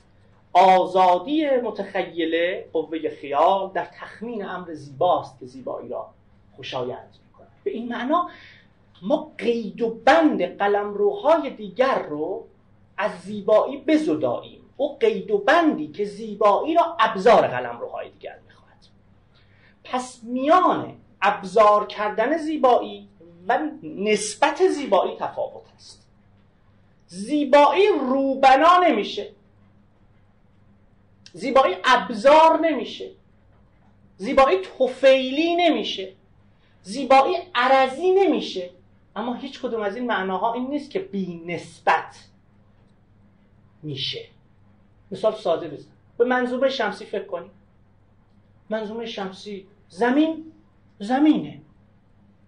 زمین با اورانوس فرق داره با زحل فرق داره با نپتون فرق داره با پلوتون فرق داره. زمین یک نسبت خاص گرانشی با سایر منظور سیارات داره. زمین یک نقطه خاص داره و در یک خاص بودگیه که حیات روش ممکن شده. یک positionality خاصه یک وجهه خاصه یک جایگاه خاصه. اما این معناش این نیست که بی نسبت با سایر قلمروهای دیگه با سیارات دیگه.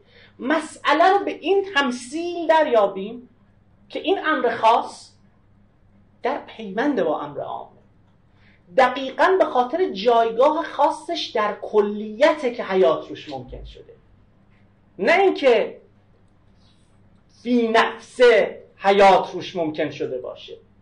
positionality خاصشه و صفات خاص خودش که در هم تلاقی کرده مرد شده یه وضعیت خاص بهش داده که حیات روش ممکن شده توی فهم این قلم رو این تمثیل خیلی کمک می‌کنه. این تمثیل به ما کمک می‌کنه. در عین اینکه کل رو از دست ندیم بر امر جزئی بتونیم بیاندیشیم. و اندیشه دوباره تکرار می‌کنم فهم این پیونده. آدم خرفت آدمیه که این پیوند نمی‌تونه دریافت تو زندگی روزمره هم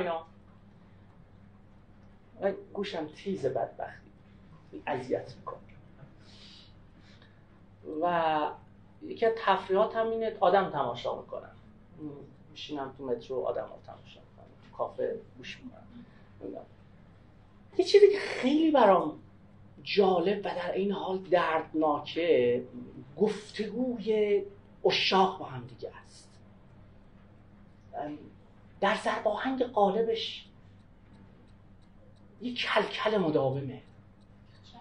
جنگ تمام قده. هی سعی می‌کنن مصادیقی از رفتارهای خشن همدیگر رو به همدیگه بگن و او دیگری هی سعی می‌کنه توضیحی از این بده و مستاقی از خشونت دیگری در قبال خودش رو بهش پس بده. و, و این, این, این منازعه ویرانگری که در قالب این رفت و برگشت وجود داره یه چیز کلی رو انگار هی می‌ذاره تو پرانتز. داوری همواره داوری در مورد تک تک رفتارهاست. نه کلیت تجربه ای که طرفین به هم دیگه میدن. و خشونت دقیقا اینجا آغاز میشه. که ما با یه کلیتی به نام من که با کلیتی به نام تو با داره سخن میگه سخن نمیگیم.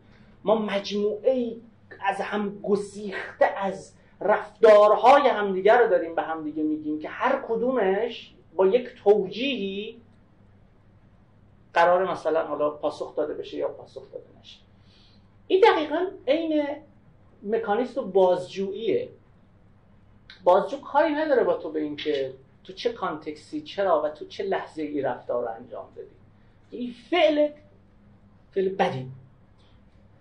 بدیهیه که تو یک منطق communicative که خصلت بازجویانه داره دوستی ناممکن بشه. بدیهیه. این communication رخ نمیده مگر اینکه این totalité به هم گره بخوره. و دوستی دقیقا معناش اینه. و گفتارهایی که شما داری میشنوی ویژگی اصلیشون اینه که برای یه امر جزئی فقط تمرکز دارن و منطق عام حاکم بر این تجربه خشونت بار اصلا نمی‌تونه دریافت کنه. مثلا شما به آدمی تصور بکنید که همیشه دیر میاد سر قرار.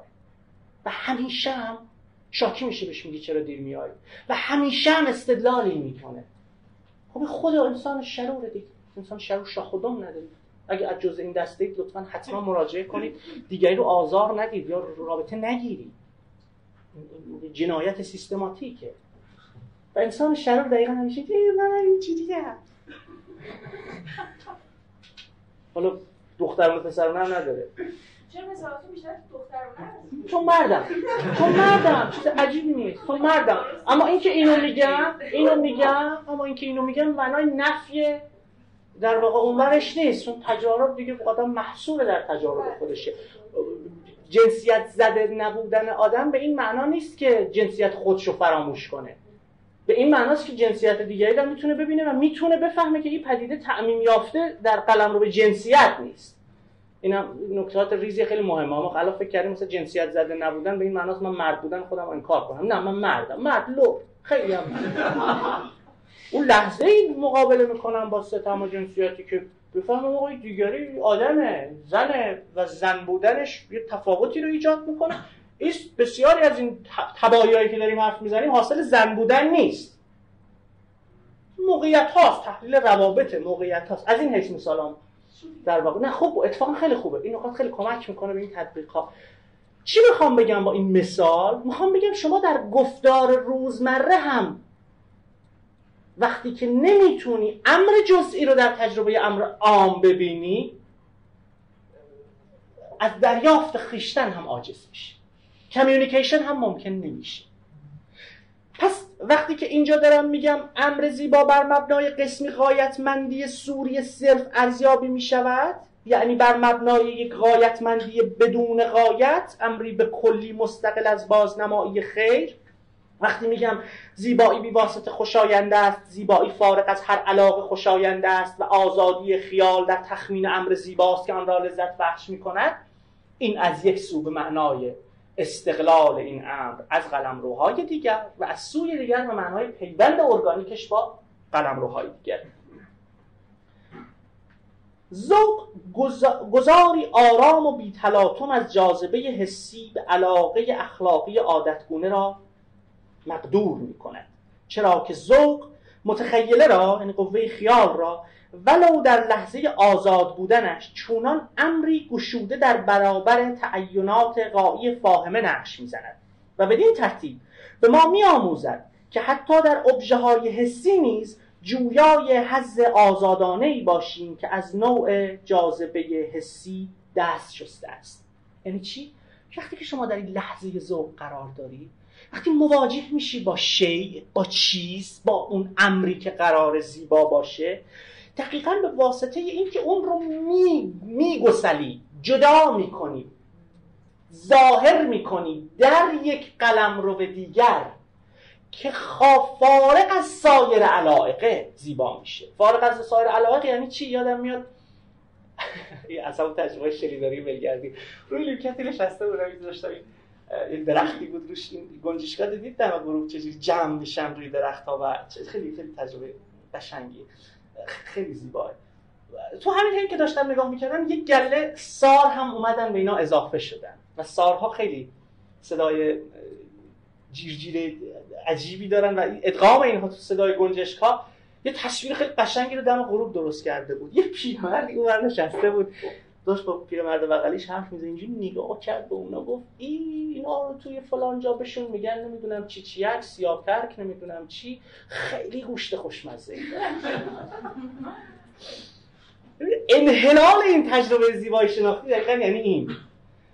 و می‌دونید سارها دقیقا به خاطر یه پدیده ای توشون هست بهش میگن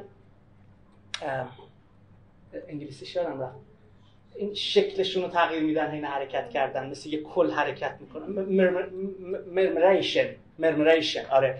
این این خودشون به صورت یه کلی در میارن و هم ماهنگ با هم پرواز می‌کنن و تحقیقات نشون میده که وقتی تو این حالتن در کمترین حالت خطرپذیریشونن در مقابل تهاجم حیوانات پرندگان شکاری چون در مقام یک کل ظاهر میشن.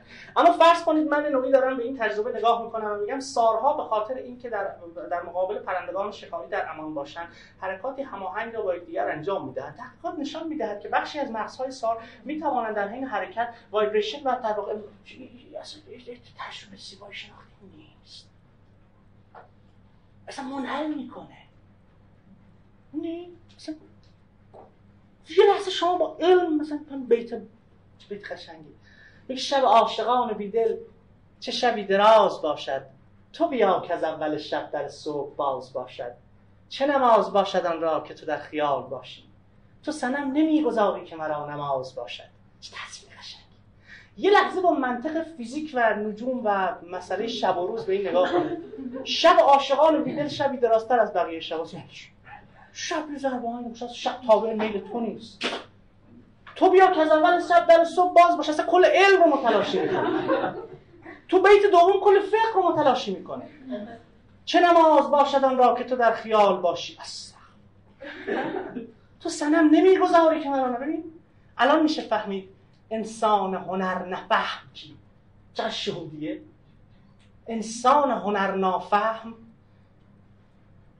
پشمین پوش تندخو که از عشق نشنیده است بو. از مستیش چیزی بگو تا ترک هوشیاری کند. این پشمین پوش تندخو کیه پشمین پوش تندخو فاقد قوه خیال انگار.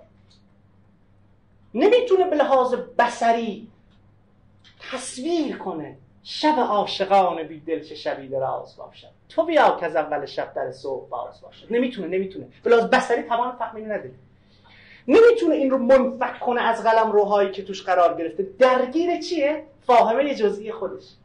همه این تجارب متکسر رو فرو میکاهه در اون این تحواره جزئی. این قوه جزئی شمای جزئی. همه چیز براش چیه؟ علمه. همه چیز براش چیه؟ علم الاخلاقه.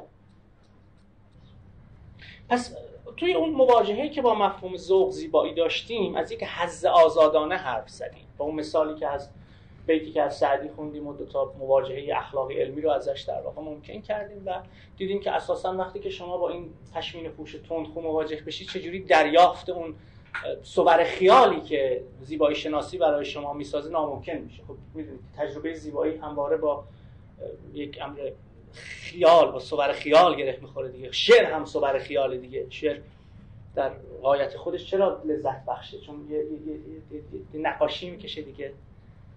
بعضیا خیلی آشکار بعضی حالا با در واقع پیچیدگی های دیگه زلفا شفته و خوی کرده و خندان لب و مست پیرهن چاک و غزل خان و سراوی در دست نرگسش عربد جوی و لبش افسوس کنان.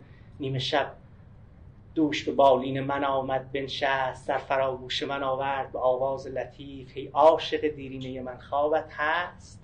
تصویر رو ببینید. که معشوق آشفته اینجوری داره نگاه می‌کنه به عاشق دلسوخته میگه خوابت هست تصویر می‌دونی به این بیان چقدر چیزه صور خیالی خیال را تو تو حز می‌بری ازش. نه به خاطر اینکه بفروشیش نه به خاطر اینکه مصرفش کنی نه به خاطر و ویژگی عمده این حز بردن هم اینه که دستخوش تجربه تکراری بودن به این معنا نمیشه. یکی از لحظات شگفتانگیز امر زیباه یکی از لحظات شگفتانگیز امر زیبا. امر زیبا شما بارها و بارها یه قطعه موسیقی می‌تونید بشنوید یعنی شما وقتی به مفهوم تکرار فکر کنید یه دوره من اینجا دارم درباره تکرار تونستید اونو بشنوید. تکرار اساسا و خصلت های تکرار. تمایزی رو از دولوز می‌گیرم بین تکرار متفاوت و تکرار وسواسی. ببینید شما در مصرف با تکرار وسواسی مواجهی. برای همین وقتی که با تجربه مصرف مواجهی چیزها برات تکراری میشن. اما تجربه زیبایی شناختی تکرار انگار یک بازگشت ابدی داره به تعبیر نیچه. و هر بار که از سر گرفته میشه یه تازگی داره. نکته جالب اینه بیولوژیستا این تمایزه رو به لحاظ بیولوژیک و ناقل های عصبی خیلی خوب تونستن در بیارن. در واقع نوروبیولوژی هپینس با نوروبیولوژی پلژر متفاوته. پلژر یا لذت بردن نوروبیولوژیش رو دوپامین کار می‌کنه. و دوپامین وقتی ترشح میشه دفعه بعد بیشتر ترشح میشه. یعنی شما وقتی با نیکوتین گره می‌خوری دفعه بعد بیشتر می‌خوای. شکلات بیشتر می‌خوای. تو مسئله سکس همینجوره. تو آنچه که با پلژر مواجهی.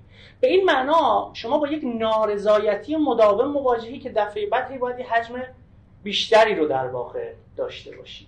این پلژره تنهایی هم ممکنه. شما می‌تونی تو تنهایی بشینی و لذت ببری دیگه. بشینی سینی غذا بذاری جلو خودت بخوری.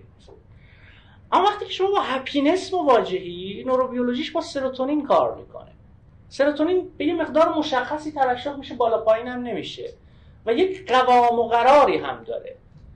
و با تنش هم همراه نیست. مثل اینکه شما مثلا نشستی به یه چه می‌دونم به یه لبه یه چشماندازی داری یه چشماندازی رو نگاه می‌کنی. و این لذته به شدت چیز هم هست اجتماعی هم هست. یعنی شما در واقع نیاز داری به اینکه درون یک فضای اجتماعی باشی بتونی هپینس رو تجربه کنی. این این تمایزه می‌خوام بگم چجوری یافته های جدید نوروبیولوژی مغز هم یه جورایی گره می‌خوره به همین در واقع تمایز تجربه زیبایی و تجربه لذت مبتنی بر consumption. اینکه لذت بردن از امر زیبا لزوما خصلت consumption که لذت مصرف نداره. لحظه ای که آرنت هم تو وضع بشر روش دست می‌ذاره. این این تمایز به نظر خیلی تمایز کلیدیه. تمایزی که خود کانت انگار این واژه ها براش نیست. جلوتر امیدوارم برسیم. تو مشتش نیست این تمایز دقیق کنه. هی از واژه حظ حرف می‌زنه. ولی این حظ بردن رو نمی‌تونه دسته بندی کنه مقوله بندی کنه. چون ما انواعی از حظ بردن داریم. یه حظ بردن مبتنی بر consumption داریم یه حظی داریم که ابزاری نیست. ابزاری نیست واقعا. یعنی شما به تجربه عشق نگاه بکنی که خیلی فراتر از چیزه. خیلی فراتر از رابطه صرف سکشواله. اون لحظه سکشوالش پلژری داره اما اما بودن کنار معشوق چیز بیشتریه. می‌دونی؟ یه حس بیشتریه. این, این دیدن او دیدن روی او یه چیزی داره میده که که لزوما اسمش پلژر نیست. اینه که اون پورنوگرافیک کردن بدن پورنوگرافیک کردن عشق واجعه است. آینه ای طلب کن تا روی خود ببینی. و از حسن خود بماند انگشت در دهانت. دانی چرا نخفتم؟ تو پادشاه حسنی. خفتن حرام باشد بر چشم پاسبانت. این این لحظه اساسا این لحظه مبتنی بر مصرف دیگری نیست. برای همین خصلت ابزاری نداره و این خیلی جالبه که کانت این لحظه خیلی جدی دست می‌ذاره. به همین خاطر میگه که تجربه زیبایی شناختی خیلی فرق می‌کنه با در واقع اون لحظه ای که تو داری از یه چیزی برای انجویمنت صرف یعنی مصرف کردنش لذت.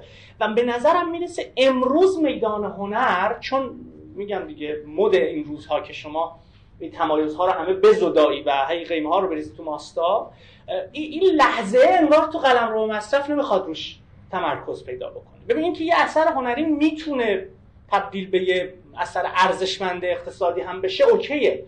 اما غایت اون نمی‌تونه اقتصادی بشه اینکه ایده غایت رو ما میزودایی ماجرا این میشه دیگه. ببین زدودن این ایده غایت ببین اینجاها شر میشه دیگه. این که یه اندیشمندی. اندیشه‌ش دیده میشه. خیلی هم خوبه. خیلی هم خوب. اما اینکه غایتش بشه نمایش خب دیگه چیزی که تولید میشه کالا. آرتیست غایتش که فروش نیست که. غایتش زیباییه جامعه خوب اینجا جامعه ایه که به این آرتیسته و به این میل هنریه چنان ارج می‌نهه که این فرد بدون اینکه درگیر در بازی خرید فروش کالاش بشه اموراتش هم بگذره به عنوان هنرمند. اما وقتی تو اینو سلب می‌کنی حالا همه چیز میشه بازار. یکی طرفدار میاندیشه. خب اندیشیدنش یه خصلت چیز داره دیگه خصلت غیر کالایی داره دیگه. یکی اموراتش بتونه از طریق این اندیشه بگذره خب وظیفه چیز دیگه وظیفه اون حیات اجتماعیه که نیاز داره به اینکه این اندیشمنده باشه دیگه به تعبیر وبر علم به مثابه حرفه. سیاست به مثابه حرفه. به یه معنی بگیم هنر به مثابه حرفه. آرتیست تو وهله نهایی که غایتش نباید این باشه که منو نگاه کنید منو ببینید. یعنی اون لحظه ای که مدام برای در واقع برای تماشایی شدن چیزی رو تولید کنه. اینکه اثرش باید دیده بشه باید دیده بشه. دقت می‌کنید این مرزه خیلی باریکه. اینکه تو برای جامعه نمایش چیزی تولید کنی که او خوشش بیاید. خب این فرایند توده‌وار شدن دیگه. تو برای گرفتن کلیک هی هی هی مجبور به ادا اطفار برسی. مجبور به ادا اطفار برسی. این که تو چیزی تولید می‌کنی که با خودت همسانه. با تجربه درونی خودت همسانه و اونو میاری وسط میگی ببینیدش یه چیز دیگه است. این تجربه به بیان در آوردن خیشتنه. درست مثل تابوسی که خودش رو بیان در میاره. چه قشنگ. لحظه بازی تابوس خیلی با خودش همسانه دیگه. باز گل گل گل. گلا چشونه.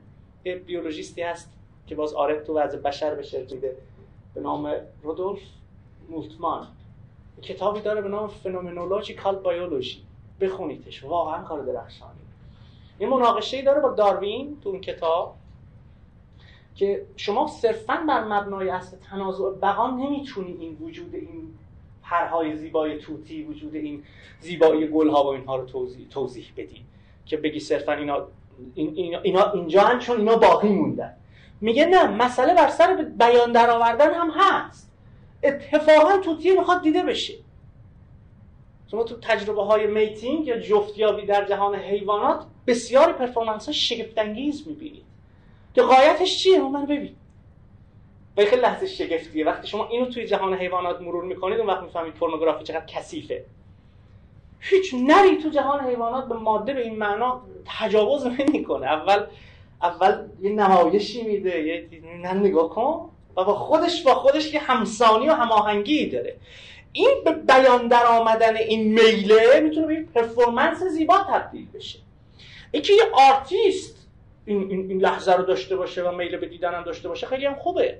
مشروط به اینکه آنچه تولید می‌کنه با تجربه خود در یک هارمونی قرار داده باشه. نه این تعفنی که ما امروز تو جهان نمایش در واقع می‌بینیم. که آنچه به عرضه در میاد اصلا نسبتی با این تجربه درونی مولد تولید کنندش نداره. نسبت با چی داره؟ چی بیشتر میفروشه؟ چی بیشتر میفروشه؟ تو خودتو با بیان در نمیاری. این خود هم خود ایزوله نیست دقت کنید. این خود که میگم پیش پیشا پیش تعیین تکلیف کردیم. این خود درون حیات اخلاقیه. خود را به بیان در میاره. به یه شیوهی که در فرم زیبایی شناختیه. حالا جهانی او را می‌بیند و ما نیاز داریم به این دیده شدن. کی گفته ما نیاز نه. چرا فکر کردیم آدمی خوبه که دیده نمیشه یا میره تو پستو؟ ارزش شده دیگه رهبانیتی رو در واقع تصور کنیم که ارزشه. نه ما, ما, ما هممون نیاز داریم به دیده شدن. اما دیده شدن چی؟ دیده شدن توتالیتر. بیان کنم. خود را به بیان در بیارم و دیده بشم. کمیونیکیشن اینجا معنا میشه. به بیان در بیارم و ترد نشم. به بیان در بیارم و تحسین بشم. من نیاز دارم به این. اما زمانی که من این رو فراموش می‌کنم هی می‌خوام چیزی رو بیان کنم که تو خوشت بیاید. بردگی یعنی هم هیستریک شدن یعنی هم اینجاست که دیگه من به این نمیگم زیبایی شناسی حالا هر کی می‌خواد نخونه بخ بالاخره اینجا شما یه لحظه ای داری در نسبت میان چیستی مؤلف که تو کار فوکو فوق العاده است. کارکرد مؤلف نمیگه مؤلف کیست میگه مؤلف چیست. یه لحظه ای دارم که یه function ی داره این مؤلف و حالا چیزی را به درون این حیات اخلاقی عرضه می‌کنه که در یک همخوانی یا هماهنگی با تجربه خود و دیگری قرار داره. و شیوه از بیان. بیان عشق بیان رنج بیان سود بیان بیان بیان بیان محتواهایی رو فهرست کنیم که حالا در فرم زیبایی شناختی به شکلی به بیان در بیاد. و حتما این نیازمند دیده شدن. اصلا اگه دیده نشه اسمش نمیشه هنر. پیشا پیش مخاطب رو می‌خواد. اما اگر شد دکون دیگه حالاه این اون لحظه است که میگه حز بردن فارغ از علاقه است. منظورش این علاقه همین understanding همین نامیدن به معنای عقل خشک عقل محض. نامیدن به معنای علم الاخلاق محض نامیدن به معنای بازار محض. این چیز چیزی در خود دارد لحظه ای در خود دارد که زیل این نظامات به بیان درآوردن امکان به بیان درآمدن نداره. تنهایی همینجا اتفاق میفته دوست. به تعبیر دقیقتر بی کسی همینجا اتفاق میگه حرف من نمی‌فهمه. جمع تنها. شما در جامعه ای اما اساسا حس می‌کنید خب این اون لحظه که این تجربه زیبایی شناختی یکی از اون اشکال به بیان در آوردن شکلی است از تجربه کردن. تجربه خامی که به قالب یک شوره و به یک بیان برای خودش پیدا می‌کنه. و این بیان از جانب دیگران دیده می‌شود و تحسین می‌شود. و مورد مباحثه مورد communication قرار می‌گیره. یعنی تو تجربه خودتو باز به تعبیر کانتی کلمه communicate می‌کنی همرسانی می‌کنی. و این خود مهمه. این خود مهمه تجربه خودتو. منظورم از این خود اون لحظه ای نیست که روانشناسان موفقیت به ابتزالش کشیدن. مفهوم خود واقعی رو ساختن و خود واقعیشون چقدر شرور و جامعه زدوده است.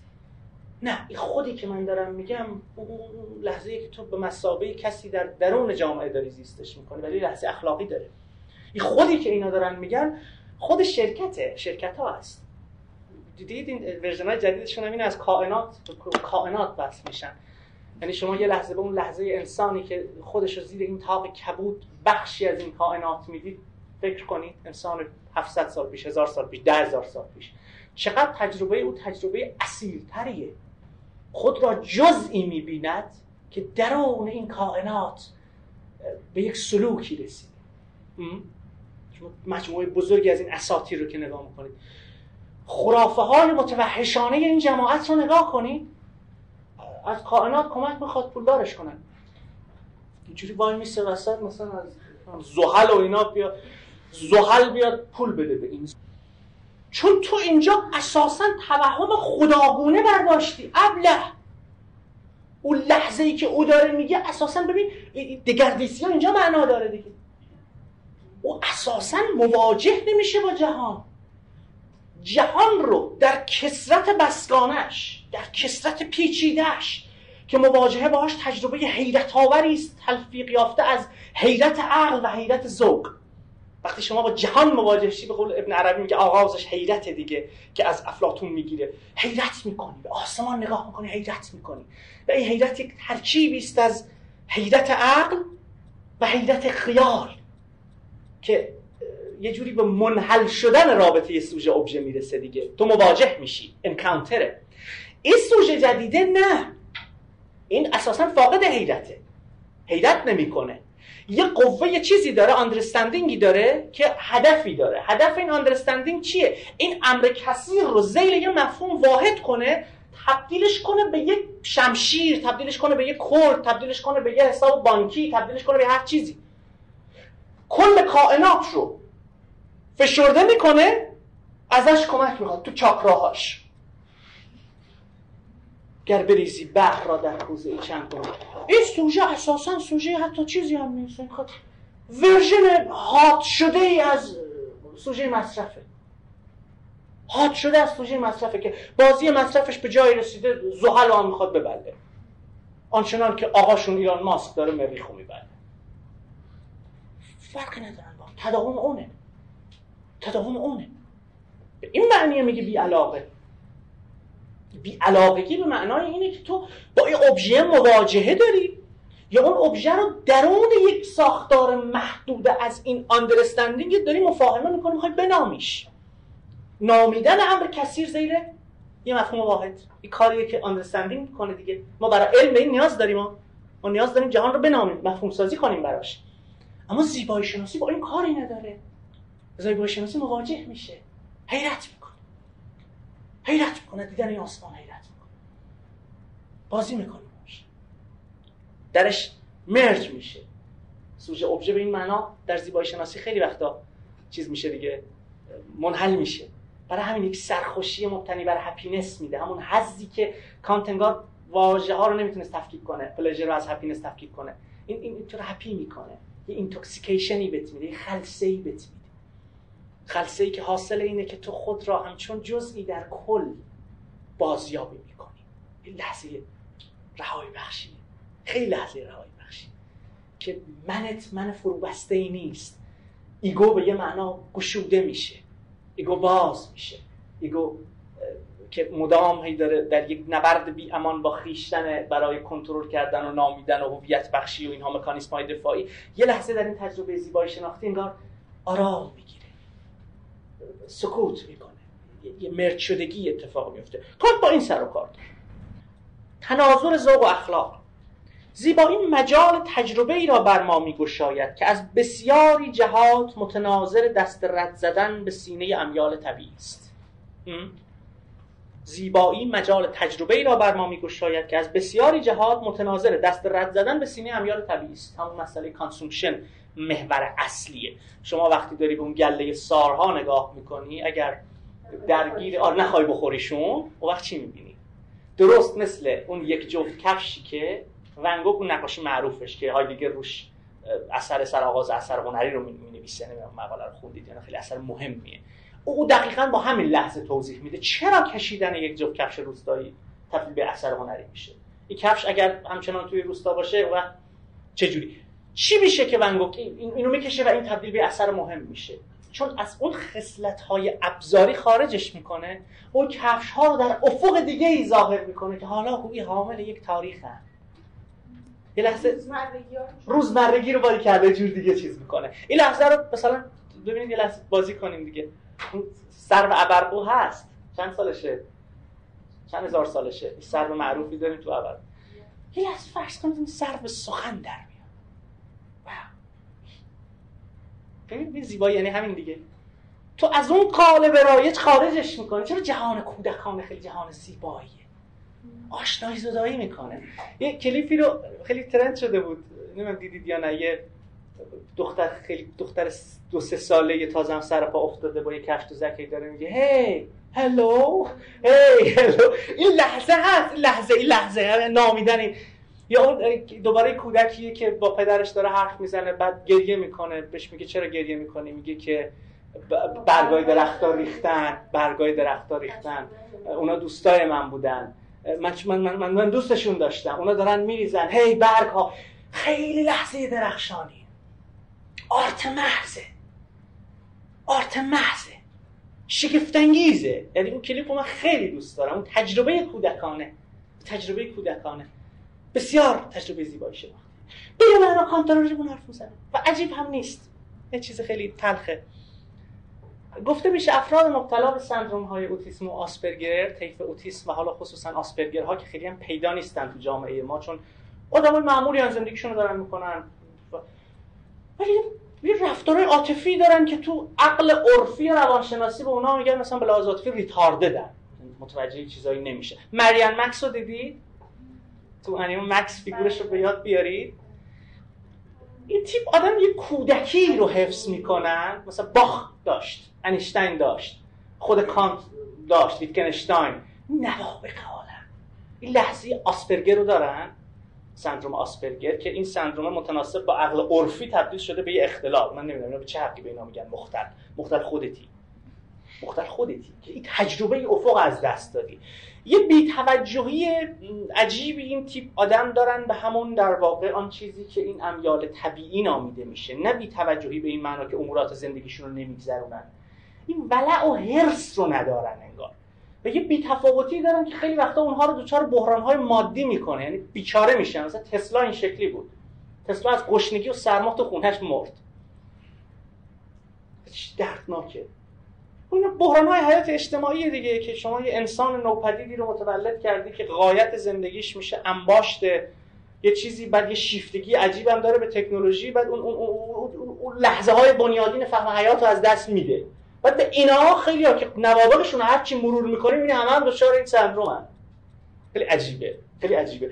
برای همین عجیب نیست اگه کانت اینجوری داره می‌بینه. می‌خوام بگم لحظه‌ای با اون subjectivity خودش هم نسبت داره. شما زندگی روزمره کانتو که نگاه بکنید همه گفتن چه آدم عجیب غریبیه. هر روز ساعت 4 با یه چتری میومده مثلا میشسته اونجا بعد یه روز که نمیاد همه می‌فهمن آها چرا کانت نمیاد پس مرده. جهان کانت خیلی جهان عجیبیه. ولی وقتی شما با متون شما رو مواجه میشید می‌بینید انکشاف تجربه کانتی چه تجربه شگفت انگیزی چجوری جهان رو می‌بینید جهان رو بر ما پدیدار می‌کنه. اما وقتی شما درگیر ببین زرباهنگ جهان وقتی دچار فساد میشه که این فیگور این فیگور که یه وقتی توی اتفاقا دورانهای قدیمی تر به نظرم می‌رسه امکان زندگی بیشتری داشت. تبدیل به حکیم می‌شد دیگه. تو دنیای امروز دیگه حکیم نمی‌خوای متخصص می‌خوای. این آدم هم خب خیلی نسبتی با این قفل شدن در امر جزئی ندارن. یه نسبتی با پیوند کل جز دارن. به شکل سیستماتیک دور ریخته میشن. کارتون خواب میشه بیکار میشه بدبخت میشه خل میشه دیوونه میشه می‌زنه سرش. این معنی داره. روانشناسی هم میاد وسط میگه آره اینا چرا اختلال نمی‌دونم آسپرگر و فلان و آقا یه چیزی تجربه جمعی اینجا داره دست میره که بخش زیادی از افراد این شکلی درگیر همین تجربه زیبایی هست. جهان زیبا تریافت جهان در قالب فرم های زیبا. نقش زدن نقش زدن این جهان. جهان رو نقش می‌زنه.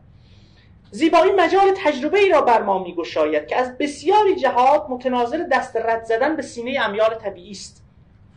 این معنایی نیست که گفتم امیال طبیعی رو بریزیم دور بریم تو ریاضت کشی. به این معناست که تو لحظه ای که داری امر زیبا رو تجربه می‌کنی درگیر خوردن اون پرنده نباشی. یه لحظه ببندیم دهن تو ببین با چی طرفی.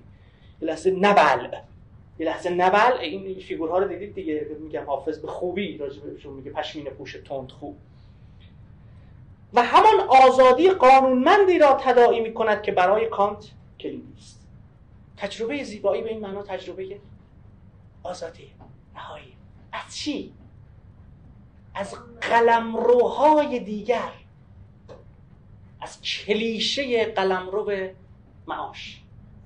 از کلیشه قلمرو فاهمه. نامیدن من. این چیه؟ جهان انسان وسواسی. آدم وسواسی دیدی؟ چه رو مخن؟ بنیاد علم هم یه جورایی نیاز به این وسواس داره دیگه. scientist تو حادترین حالت خودش موجود وسواسیه. هیچ ایرادی هم نداره. هیچ ایرادی هم نداره. من نوعی وقتی دارم بزهکاری کار می‌کنم اگر این وسواس رو به اجدا تشریح نمی‌کنم نمی‌تونم بزه رو بفهمم که. ولی اگه من با این وسواسه بخوام عشق بورزم خب مرده و زنده معشوقم گور می‌کشم بیرون که. نمیشه که. و خلاص شدن از اون قلم رو خوب و بد به معنای اخلاقی کلمه.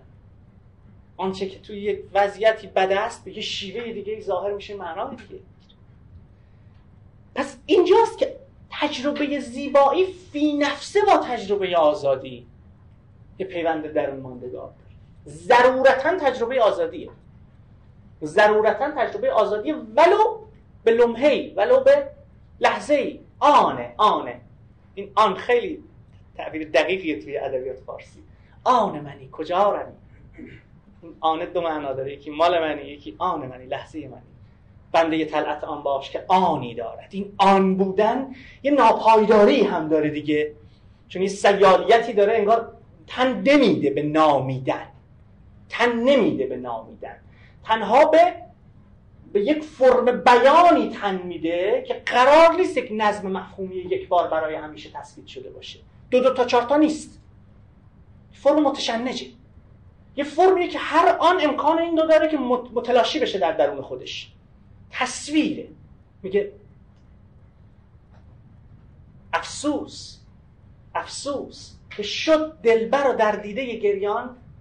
افسوس که شد دلبر رو دلبر داره میره. تصویر داشته باشید عاشق ایستاده.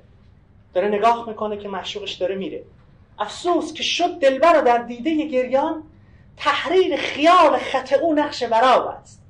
این دلبر که داره میره عکس رفتن اون میفته رو اشک. دیدی؟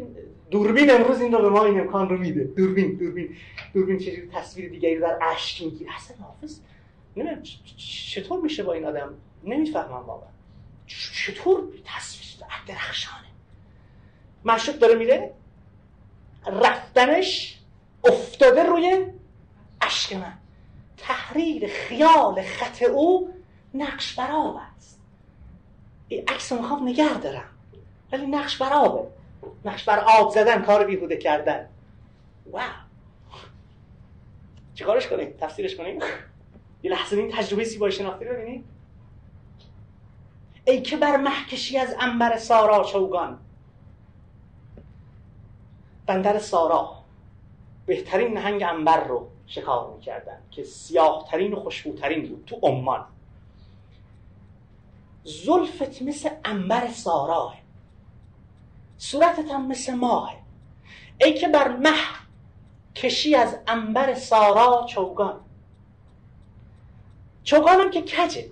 این مود که کج میفته رو صورته شبیه به چوگان سیاهیه که انگار از انبر سارا گرفتنش. هم خوشبو هم سیاه. صورتت هم که ماه. مسترف حال مگردان من سرگردان را. چوگان داری بازی می‌کنی؟ من برای اینکه صورت تو رو پشت مواد ببینم هی سر میگردونم این ور اون ور. سرم شده مثل توپ چوگان تو زیر ایزون واو. چیکارش کنی تجربه؟ چجوری بنامایمش درخشان. عکاسی. عکاسی. یه تجربه زیبا من خارج کنیم. حافظ رو از اون قلم روهای استعاری خوندن مفرت. حافظ رو از منظر تصویر پردازی بخونیم دوباره. صور خیال رو بیاریم. واسه این چیکار داره می‌کنه؟ پس زیبایی مجال تجربه ای را بر ما میگشاید که از بسیاری جهات متناظر دست رد زدن به سینه امیال طبیعی است.